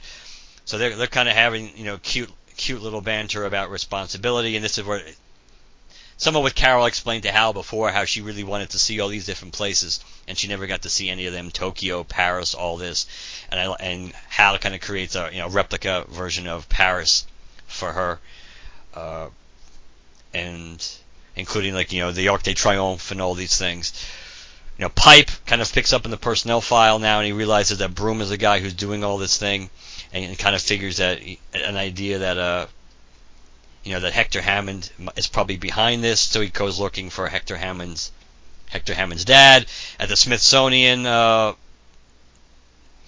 uh, uh Hector Hammond kind of like his is you know is there, but his fa- his father is uh, is speaking, and he kind of he, he, this this is when a lot of his animosity towards his his father his father comes out. Uh, first, first they just start having nice dialogue, and you know, and Hector Hammond tries to impress his father because you know he, you know, he's well dressed, and he points out that I've come into a lot of bank, which is kind of you know play on words since he's been having Broome knock over all these banks. And Hammond goes to give and before Hammond gets ready to give his speech, you know, Pipe talks to Hammond and goes, you know, I need to talk to you about your son. We have a problem. And the senator's like, story of my life. Talk to him yourself. He's here somewhere. And then once Pipe hears this, he's like, set a perimeter. You know, the subject's inside. When when Hammond, you know, Hammond starts speak, Senator Hammond starts speaking, and Hector kind of like, uh, he then he starts like, you know, talking to, uh, talking to Senator Hammond, like just out of curiosity, what exactly did you, when exactly did you decide I was such a disappointment? And more or less all hell starts breaking loose at some point at the uh, at the Smithsonian. The pipe and his pipe and his troops start turning their guns on Hector Hammond, and Hector Hammond you know suggests they put their gun their guns away. Pipe realizes you know this is a mistake, and he, and he plans to, tell them to put their guns away, but it's too late. The guns fire, and and Senator Hammond, who is basically uh, who is being held up at this point uh, levitated by by Hector, basically catches all these bullets and he falls to the ground and and Hector thinks and not does he, he doesn't care, but he thinks that they killed his father. We find out that the Senator Hammond isn't exa- entirely dead yet, and he kind of gives a line which is like, "You may have read my mind, but you couldn't read my heart. I always loved," and then he dies. What did you think of that line, Chad? that was super cheesy. You can just imagine. Yeah. You can just imagine how that line would have played in a theater. So that that makes perfect sense why why they got rid of that line. Uh, mean, uh, meanwhile, we kind of you know Tom is kind of like watching all. Tom is watching this stuff at the Smithsonian play out uh, in his in the Fallout shelter. Carol and Hal are still as Green Lantern are still interacting. Tom calls. Tom calls uh, Green Lantern, and then he kind of like informs him about what's going on at the Smithsonian. Pipe tries to talk Hector Hammond down. It doesn't really work. Green Lantern shows up, you know, and, and he, he saves he saves Pipe. And then we have then we have you know we have the Hector the initial Hector Hammond uh, Green Lantern confrontation, almost different venue, but we have a similar event of what happens in in the movie. Except of course it's kind of cooler at the Smithsonian because he's like throwing all these he's throwing all these spaceships, you know, this lunar module and all this stuff against Hal. Uh, he he is able to exert some control over Hal temporarily, making him lose control of his ring. But Hal is able to regain control, and we we really see Hector Hammond's you know head like doubling in size here. So it's supposed to be really grotesque, which probably would have been cool to see on screen, but it also would have been pretty gross. Uh, now Hector goes into Hal's mind. He, he, you know, this is what he sees the connection to Abin Sur and Hal. So now he starts blaming Hal because, of course, Ab- Abin Sur got him, you know, got him infected. He bl- so he blames Hal, basically he's blaming the Green Lantern Corps, but he blames Hal. He finds, you know, he's able to under, he gets Hal Jordan's name. He basically gets all, you know, he gets all his, all his memories, all, you know, he's all these images from Hal Jordan's head. Uh, yeah, Hal does make it out of there. He more as it gets projected and he, bla- he gets blasted into the Jefferson Memorial, which was a nice touch. Back in the fallout shelter, you know, Tom and Hal kind of watch the fall again, no pun intended, the fallout from from their his confrontation with Hector. And Tom's like, oh, "So what do you do now? What's the what's the plan?" You know, you know, eight dead comes across the screen from what happened at the Smithsonian. Hal doesn't Hal just wants to quit at this point. Hal's like, you know, I can't do this. You know, I'm not cut out for this. You know, I don't have any training. I don't know what I'm doing. It's like I just I I can't do this. And it's like, what am I supposed to do? And it's like you're not supposed to give up or get help. Something. And you know that's when that's when Hal kind of realizes, you know, that's not that's really not a bad that's really not a bad idea. Hal goes back to Oa. He connects with Sinestro, and he says, you know, it's like I know I screwed up, but I need your help. How do I stop him? And Sinestro's like, you can't, not alone at least, which is kind of lame. It's only Hector Hammond with a piece of Legion, but still. And Hal's like, I thought this ring was the most powerful weapon in the universe. And now Sinestro's like, would that it were. It's like, I don't get it. What is Legion anyway? And then we get the backstory about Legion that I mentioned earlier, how the, basically the Guardians are responsible for creating Legion. And they, you know, these, the Lost Sector is basically the dumping ground for all, for all their, all their problems. you know, and how the guard, you know, this was the Guardians' mistake. They collected the light of fear, and once they gathered, they banished it, and basically, you know, they helped they helped the unleashed chaos in into the universe. And it's like uh, they made Legion. Hal says, "It's like, yeah, that's why it hunts us to take revenge on its captors and, and, and our creators." And with the Guardians' permission, I went, you know, I went after them, and it's like uh, all our, com- even with all our combined will, I killed 33 of our number, and Hal's sorry, and and then kind of like a curveball, Sinestro points out, sometimes victory comes at too high a price, and Hal's kind of stunned by this. And it's like victory, and it's like the lanterns do not leave evil unbrighted, and and he, I guess it's like some pseudo science cell, and Sinestro opens the cell door, and we see, and we, and he shows Hal basically Legion Legion is captured. He's trapped by chains of green energy. A dozen lanterns are keeping a steady stream of ring fire trained on him. And Hal's like, "You didn't kill it." And it's like, "Oh, the you know the Corps doesn't kill. Certainly not before Legion can repay its debt of death," which is an interesting uh, phrase. Um, and Hal points, you know, mentions that you know a, a, piece of that is still on my planet, and, and it's like uh, if the Guardians let you go after the Mother Lode, they have to help me stop his spawnling back home. And the Guardians point out, we will, you know, we will dispatch the Corps to to, to to your planet's aid, Hal Jordan of Earth, and then we find out oh, once typical Guardians a caveat once you complete your training. And Hal's like, you know, but I don't understand. It's like the Corps defends its own, but you are not one of yet one of us. Pretty much, that's what they tell him. And Hal's just really fed up with this, and Hal says he doesn't, you know, Hal doesn't care anymore. Hal gives, you know, Hal, you know, Hal gives up his power ring at this point and says, I don't, you know, I don't, I don't really need this. Uh, what's really interesting, and this is one of our rare moments where we kind of see the evil side of Sinestro in this, that we kind of see Sinestro more or less experimenting and torturing uh, Legion. Uh, I think that's kind of interesting. He uses a scalpel to cut into his hide. He does. Uh, so when Hal gives up the ring, and more or less, it's kind of funny when he's trying to figure out figure out a way to, to find his way home. Since of course now he can't understand it anything any other lantern is saying to him because his communicator's gone with his ring. All of a sudden, you know, another green another flying uh, Green Lantern, the wing ears, uh, it refers is referred to, excuse me, in the script, gets cut down by Yellow Blast. Uh, all of a sudden, you know, Legion Legion is free. Legion is knocking the hell out of uh, and taking out other Green Lanterns. You know, you know, they how this is kind of like a little forced in the script. They might look different, but these are his brothers. So how you know how he runs over, he grabs a fallen lantern's ring, and he keeps doing this with with a bunch of other rings. So we kind of have we have our, our our Emerald Twilight, what our Green our Green Lantern, what 49 moment.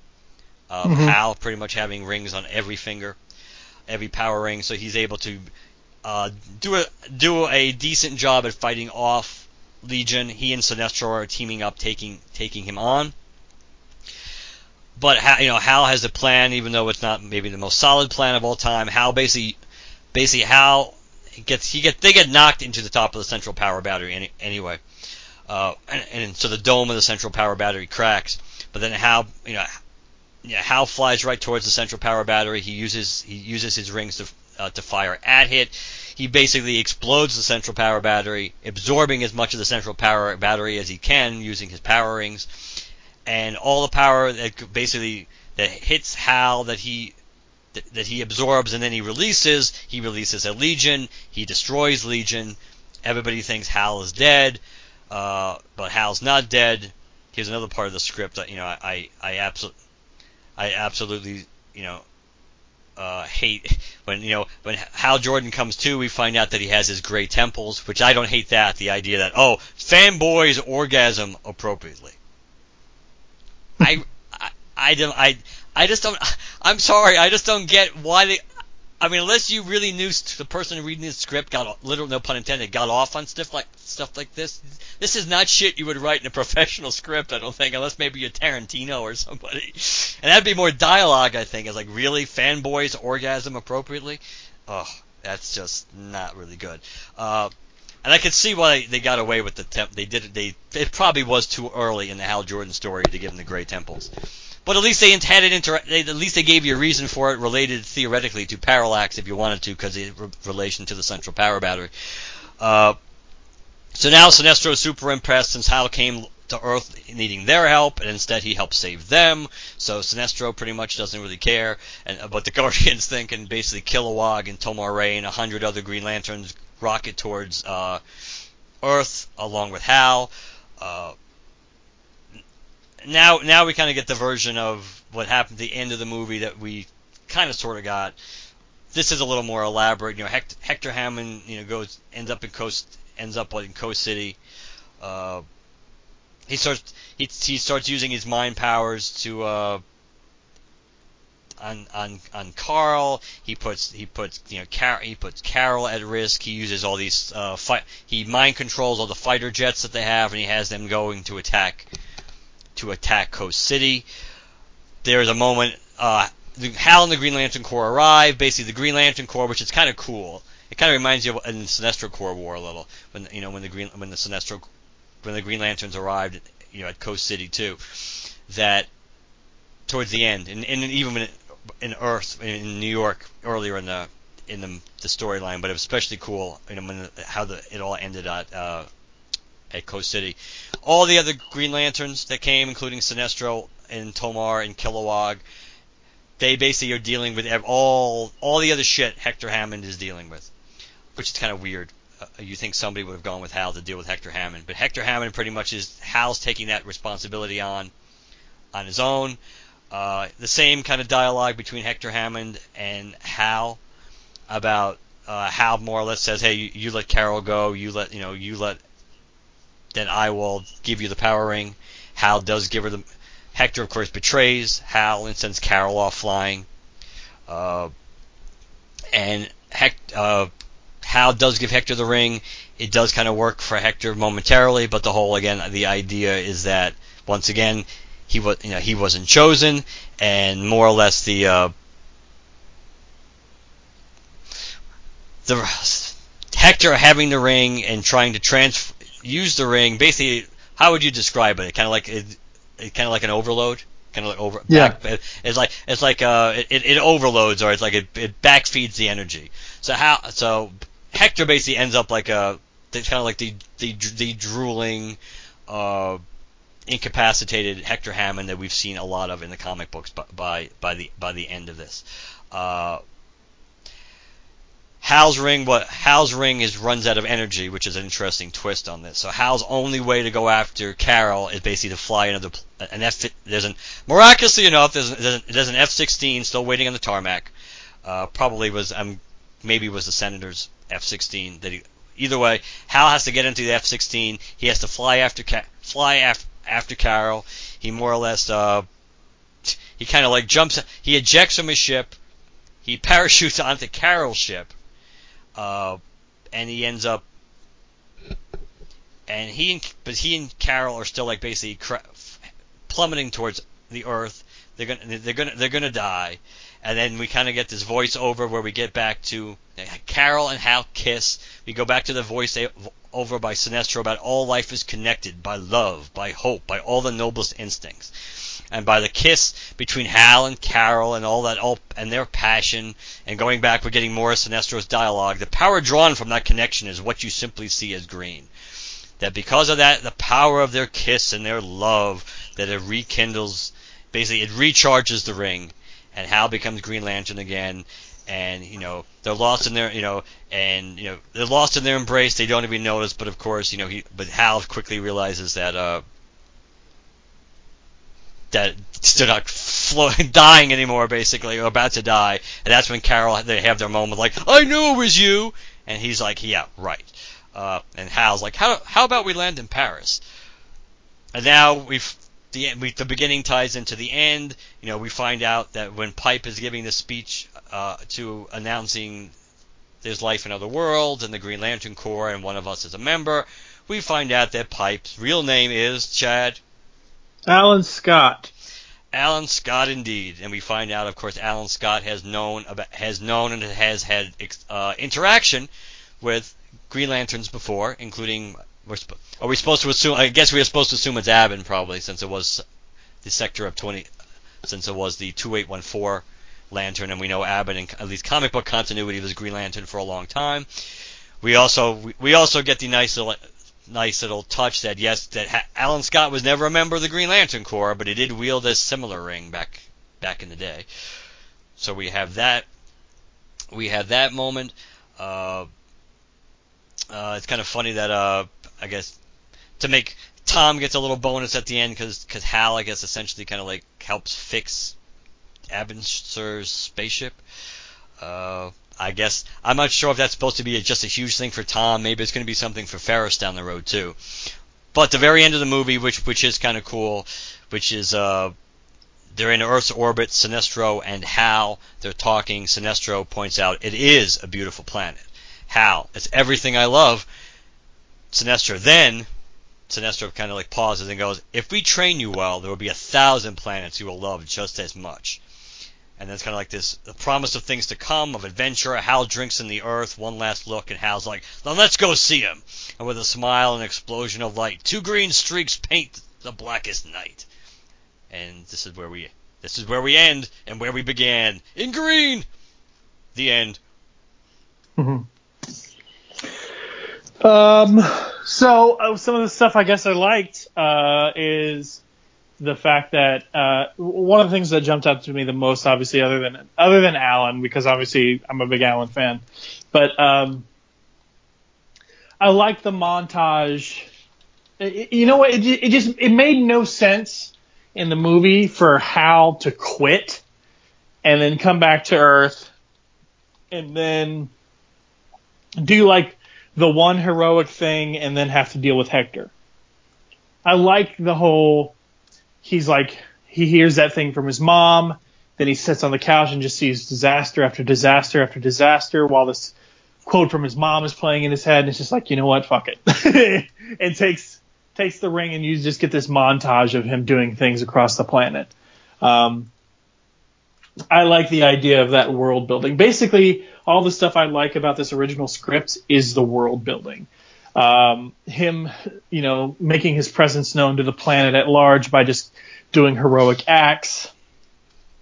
The world building you got, of course, with with Clark Kent and Guy Gardner. Uh, the the world building you get on uh, on Oa with you know the uh, other lanterns that are there, and if you look at the uh, constructing Green Lantern from page to screen book, there's a bunch of OG concept art, and some of that concept art, uh, when you, at least you get to like scenes of Hal training, Hal is in front of Kilowog, yes, but there's like five or six other rookie lanterns behind him. So like he's he's going through training on Oa. Um, there's a ton of uh, uh, references to a conversation that's supposed to be ha- in in this book here, the Constructing Green Lantern book.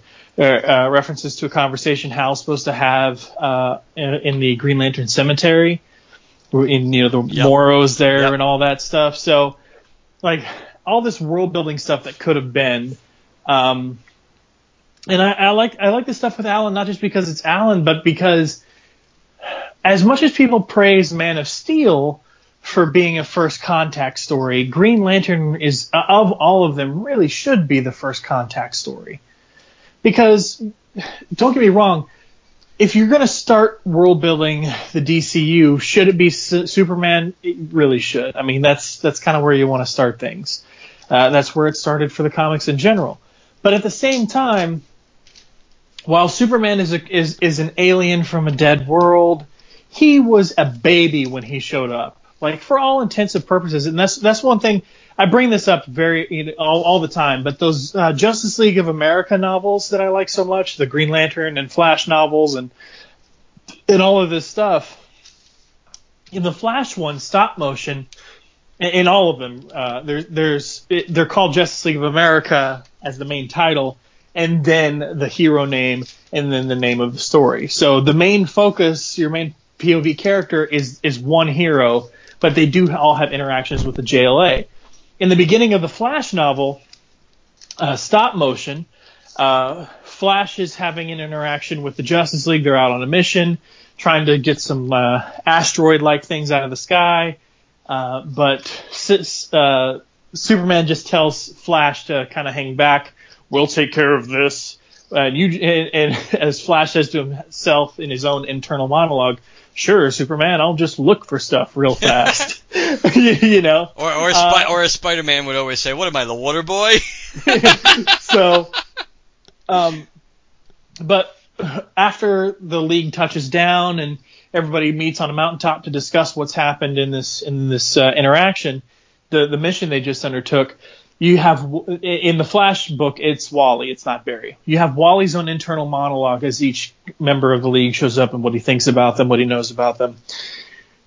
When Martian Manhunter shows up, he's like he's the only one that really feels like an outsider. He's alien. He's and the reason he explains this is because while Superman is an alien, he's been on our planet this entire time. So not only is he, uh, you know, familiar with Earth culture, he's familiar with Earth mannerisms. He moves like a human. He thinks like a human. Like the, everything about him is just a, a, a, human with super crazy powers. Whereas when you look at Martian Manhunter, he was an adult when he left Mars. The way he moves is alien. The way he thinks is alien. Like that that that that's sort of the thing. So when you when I think of a first contact story, it doesn't make sense for it to be man the the Man of Steel to, to be Superman. Yeah, sure, it makes sense. But for all intents and purposes, a first contact story being a Green Lantern story makes way more sense. And that's what I like about this script is because you get the first contact sort of speech with Alan that sort of bookends this movie, but just like in the original uh, script and in this from script to screen book, where you see the original uh, artwork, the Lantern Corps helps Hal on Earth. So you get this slow build. The sort of first contact uh, story that you would have an alien crashes to the planet, the government finds it, they examine the body, you know, blah, blah, blah. And then you get the superhero thing. Someone with strange powers who's one of us. One of us is flying around and, and doing these heroic acts. And then you realize, oh, this person that we've, we've been seeing running around is not the only one look, there are other beings who are not us, but look, they may look scary, but they, they, they have the same uniform as this guy we already trust. Like, it's, it's a real slow build. I mean, it's an hour and a half, two hour movie, but it's a slow build, uh, within the confines of that to get to the public at large sees and knows aliens are, exist, and their first reaction isn't fear. Whereas Right. With Superman, it could be like Zod showing up and you're like, well, fuck. you know, any goodwill towards aliens is now gone. you know, so on and so. So it, and, and, and that, then that would lead you to Superman and him coming out of the woodwork would be like, yeah, we do, you know, there, there, look, there's another good alien. Like, you have a Martian Manhunter story and so on and so forth. So I, I like everything I like about this OG script, everything I liked when I saw when I was flipping through this from script to screen book, is all the world building that happens within it. The Green Lantern movie we got was extremely self-contained, and when you said that you actually liked the connection between uh, uh, Hal and Carol and Hector as kids, I'm I'm thrilled. It's it's it wasn't a part of the original script. I'm screw I'm I'm thrilled because it just makes this this this this story of the Green Lantern movie so self-contained. So I mean, and it's it's it's a weird word to use here, but so incestuous. I mean, I mean everything everything that happens in that story happens to these three people who've known each other the entire time. It was all destined to happen. That's true. From I, I, you know? I, I can I can see that. I can see I can see I can see the merits, the merits of both. Uh, I think part of that, part of the reason why I said that is because I I'm used to, at this point, the idea that there's a there was a connection between them.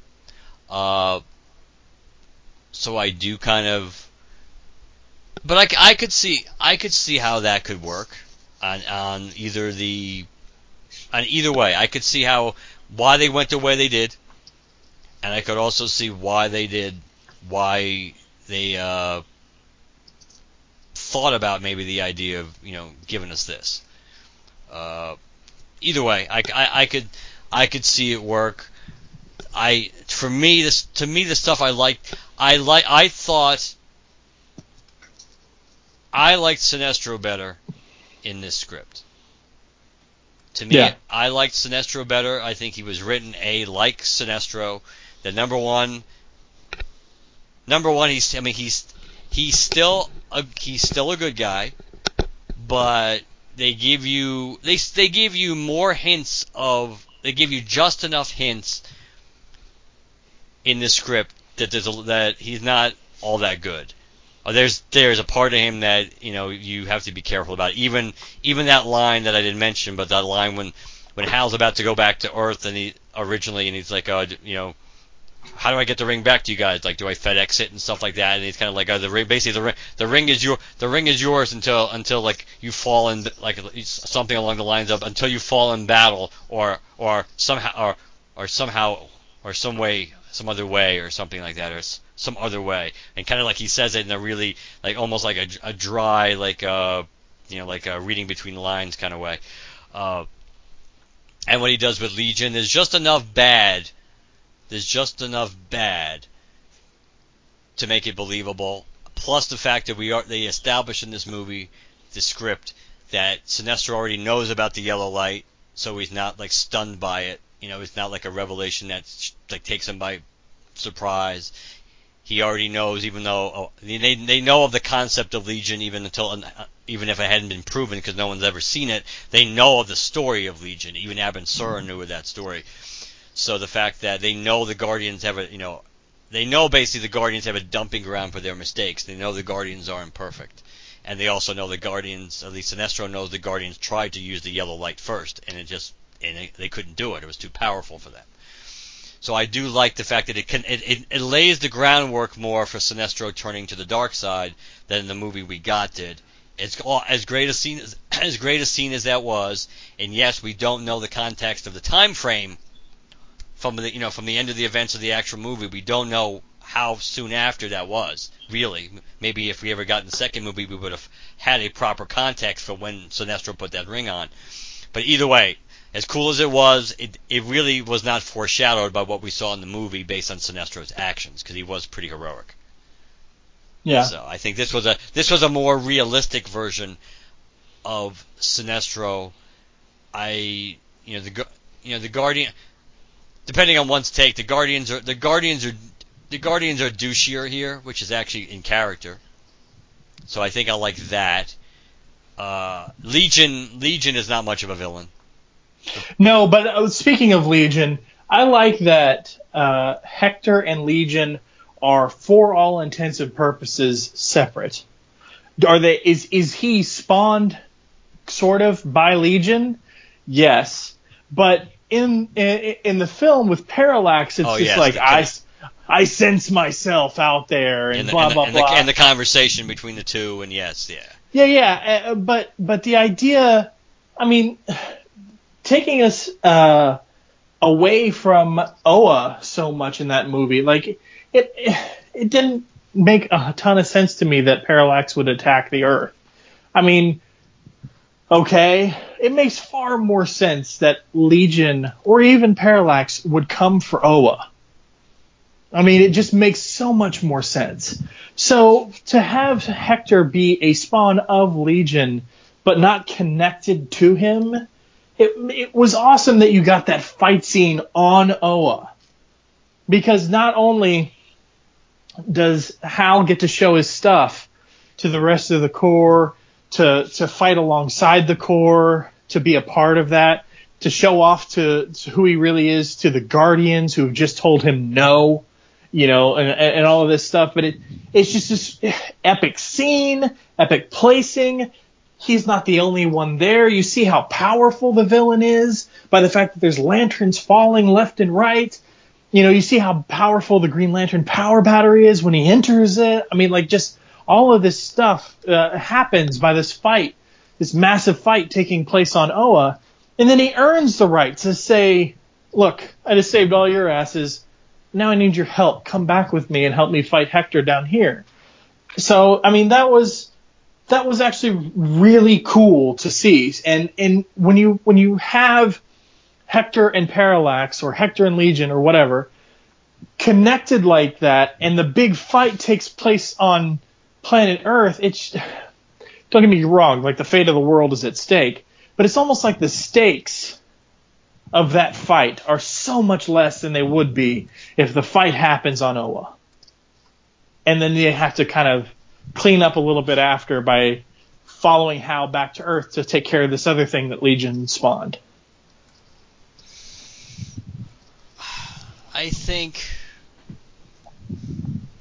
I mean, I think you look at you look at Legion. I li- I mean, I, I I agree. I like the fact that he's that he's basically inf- that Hector's infected by by Legion, but Legion's not controlling. Legion's not controlling Hector. But to be fair, it makes sense in the context of the script because because basically it's just living fear being motivated for by revenge. It's not like it, even though it's kind of an entity, it's not. It doesn't necessarily have rational thought. You know, it's not. It's not like it's not like uh, the parallax chronolax, you know, that we got in the in the movie. So so I but but he was a big threat, but he's not on screen very much, and they and the fact that they deal with him mostly off screen until Hal kills him. I mean, but the fact that he gets captured off screen, I don't know, and the fact that Hector, you know, one little teeny tiny piece of Legion is enough to to to make he he's that much one little teeny tiny piece of Legion is enough that you still need a hundred plus Green Lanterns to try to beat him or to, to deal with his crap. But yet Hal is eventually able to just beat him by himself because he outthinks him like nobody else could have thought of that plan first. Uh, I don't know. I, I still th- I still think making Hector the big bad was probably a mistake. Yeah. That's what I kind of think. I think. I mean, I mean the way the way Hector turns into a big bad is, I mean, let's just face it. In terms of origin, and, and I'm talking comic book origin, Hector and the shark are essentially the same origin. They run into something, they mutate and evolve. I mean, that's that's that's essentially it. The the the shark encounters a meteor or whatever the heck he, he, he or a ray or whatever, and it evolves him the same way, you know, you could believe science or religion or, or whatever, but in the same way that supposedly we evolved from apes. So it's just, just like spin it all up. yeah, it's just a, a shark person rather, you know, being the com- the shark being the common ancestor, and then Hector, if you if you you know the the, the his exposure to I think in the original comics it was a meteor, um, which also makes him sort of similar to uh, Vandal Savage in a way.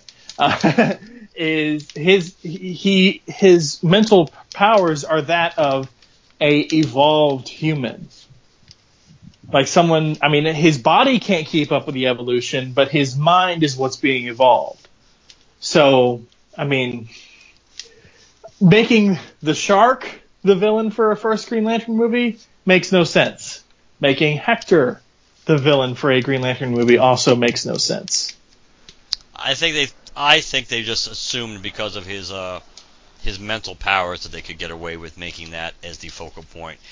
I would have preferred I would have preferred that maybe they would have handled Hector in this movie kind of like they handled the le- uh, the leader in the Incredible Hulk, more or less setting the stage for this character being uh, a bigger factor down the road. But in this movie itself, he doesn't play much of a role. Right. I mean, Legion should have been Legion really should have been the bad guy when when the when the concept was Legion was the villain. Then Parallax should have been the bad guy if they were going to do that, but they needed to do it in a in a different way than they did it. Uh, so it's still basically when you look at this, there are some there are some things that were better in the movie. There are some things that are better in the script. This the first draft. Again, I for me it's the writer in me. The at the some of those things about you know fuck fuck shit and uh, holy fuck and you know and big motherfucking boyfriend and th- that's just that's just that's it just it boggles the mind that that was something they would actually submit for somebody to read. But again, but moving beyond that, the idea that but there are some good things in the first script. Good thing, and obviously there's a bunch. The basic premise of the movie didn't change, so that may have been a, the the ultimate flaw. Not that that the that changing Parallax, as we can see in the script, changing Legion to Parallax did not really, you know, in a way it makes it based on their concept of what Legion was. It actually made sense that they changed it to Parallax because they kind of were giving you an explanation for how something like Parallax could exist. Even though, ironically, the script, the, the definition in the script of what Legion was, was something you could have, you needed to have a better definition of in uh, the actual movie we got. but I would say that there's a lot of similar. There are a lot of similarities, at least structurally, in what from the movie we got versus the movie, even the first draft. So it didn't change all that much. Do you have the constructing Green Lantern from page to screen in front of you? I do not, Chad. Okay. Uh, I was just looking at some of the ring designs, and I was going to point out some of the OG ring designs, but I will just take a photo and uh, and send that to you here in our chat. Yeah, I did. I mean, that's one of the that is one of the better things about the the book because when you look at the the rings, you look at the rings and you look at the power batteries, the multiple the the different versions that they. Uh, yeah, see, I don't. I certainly don't like the one in the middle. The one in the middle is what I sent you. I like that actually because it there's really it, looks like there's no band between the the rock. It's just like two two smaller bands that extend off from the um, from the the straight part of the Green Lantern symbol on top of the bottom. I think that looks kind of more cool slash keeps a sort of alien look. Um, for those of you who have this book, I'm looking at page 72. There are uh, several Green Lantern ring designs. There's 1, 2, 2A, 3, and 3A. 3A is what we ended up getting. I'm, I sent Mark a picture of 3, which is like the OG ring design that we got in this movie, just without the metal part and with the drop down green stone that extends off the flat part of the Green Lantern symbol on top and bottom, filling out the rest of the ring. I don't like this the, as much silver in there. I don't. I kind of glad they went away with, went with something that was less silver. Yeah, uh, and of course the ring design for Sinestro's ring in here is all is one of the highlights of the book in, in terms of something you get to see um, more more detail of in in the book than you do in the film. Oh yeah, the movie the movie ring was great. The Sinestro, Yeah, the movie. The, the the design of the Sinestro Corps ring, the Sinestro ring is great. The the power batteries are interesting, especially since they were so close to using one concept, and then they just decided to switch because they want. I think they wanted to make because they switched because they wanted to make it match uh, what Oa and what the central power battery looked like more. That's the only reason they didn't go with it. They swapped they swapped it out to make it more in sync with the power battery. The green the the Guardians uh, Citadel seats actually looked cool uh, as they were originally planned. I just sent you a photo of that. Um, they Yeah, were essentially cool. s- sitting in huge Green Lantern symbols. That looks really freaking cool. Um, there's a lot of uh, images of the various designs of the lanterns, including Iolande, Boodikka, uh, Larvox, Vaz, Galius Zed, Medphyll, Rot Lop Fan, Moro, Nat, Nat Kaloi, Hanu, Chaselon, Izamat, uh, just, I mean, ton, tons of them. A Green Man. So, I mean, you can get a ton of, ton of looks at those designs that we would have seen more of in action if we would have gotten the film uh, that we just read through. So, That is true. The Corps seemed to be definitely more of a factor in the original in the original script. And I yeah, it's just that world building I was talking about. yes, and I do I I did like for lack of a better way of describing it almost like the montage of Hal using the ring of saving people. Uh, of just you know just exercising his powers and, and getting used to it and things like that.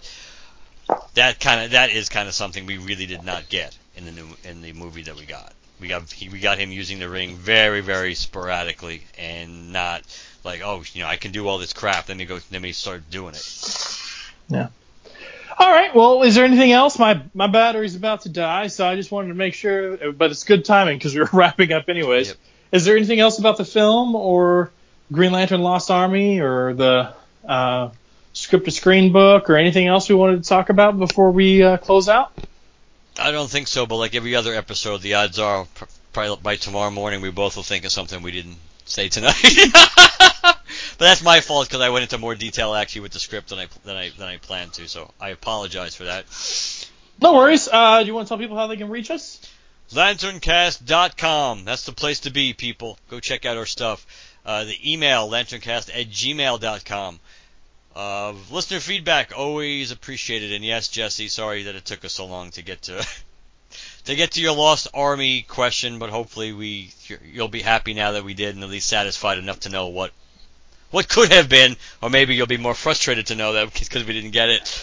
Uh, Follow us on Twitter and like us on Facebook. Use hashtag GLCast to locate us on either of those. iTunes and Stitcher Please leave us a positive review on whichever platform you listen to us on. And last but not least, 708 Lantern is the voicemail. So let us know what you think. That's right. Uh, you want to tell people what's coming up next? Despite what you believe, I don't think we've agreed what actually is coming up next. Well, I'm sure we have some Hal Jordan and some Green Lanterns stuff at some point. Uh, it's just a matter of how far we want to get into the coverage of that. Two issues, three issues, blah blah blah. How far did we go with Hal? we have two issue. We can do how two issues of Hal in the Corps ri- if if we want to right now. We can Okay. do 47 and 48, which would only leave 49 and 50. So we can- 49 comes out next week, so yeah. Actually, Um, yeah, yeah, because uh, which because whatchamacallit came out today, right? Green Lanterns. You know what I think we should do, uh, and you'll know why. But we should we should do uh, uh, wait until 49's out and then cover Hal Jordan and the Green Lantern Corps, leaving 50 by itself. Okay.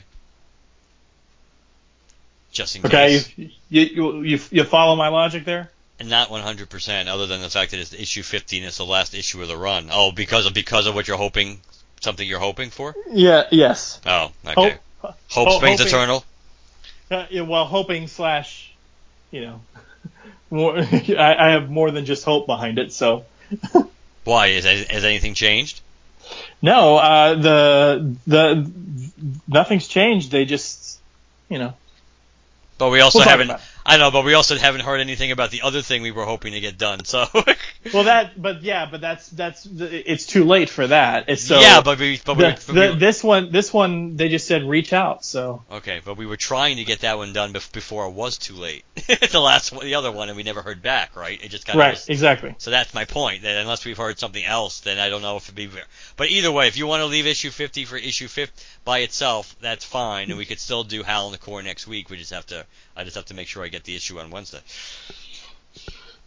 Uh, so other than that, should we should we send them to their uh, back issue bins uh, to uh, to hunt down what's coming up next? I guess. I mean, you're you're you are like a dog with a bone if you want to do this relatively soon. So. Well, I mean, it's it's fun. We've been doing a lot of uh, current issue reviews back no, to back lately. we, just, so. we also have a lot of other, other. We can do it. I'm not saying we won't do it, but we also have a, a lot of other issues we've talked about doing that we still haven't done, which have not related to current continuity. But I'll. Re- it's available. I'll read it. We can do it, but I don't. But let's do how. As long as we do Hal in the Corps next, then we can do what you. Go ahead. Tell people what we're gonna do after that. Green Lantern, three of a kind, and I say Green Lantern three of a kind because it started in Green Lantern, so that's it's a Green Lantern crossover. Uh, uh, basically, it was a crossover series during the Kyle Rayner run. Green Lantern number ninety six, Green Arrow number one thirty, The Flash number one thirty five, which all formed an interconnected cover of Kyle Rayner, Connor Hawke, and Wally West saving people from a sinking cruise ship. So that is the storyline three of a kind, which crossed over between Green Lantern 96, Green Arrow 130, and Flash 135, all during the year 1998. So, if you are looking for through your back issues, your long boxes, if you have an LCS that has back issues, whatever, you may want to hunt down those issues so you're ready to follow along with us when we cover that storyline. Yeah. Yeah. All right. Well, uh, since one one vague thing we just sort of stumbled around and one obvious thing. So, is there anything else we want to say before we close out? No. Okay. Good night, everybody. Good night.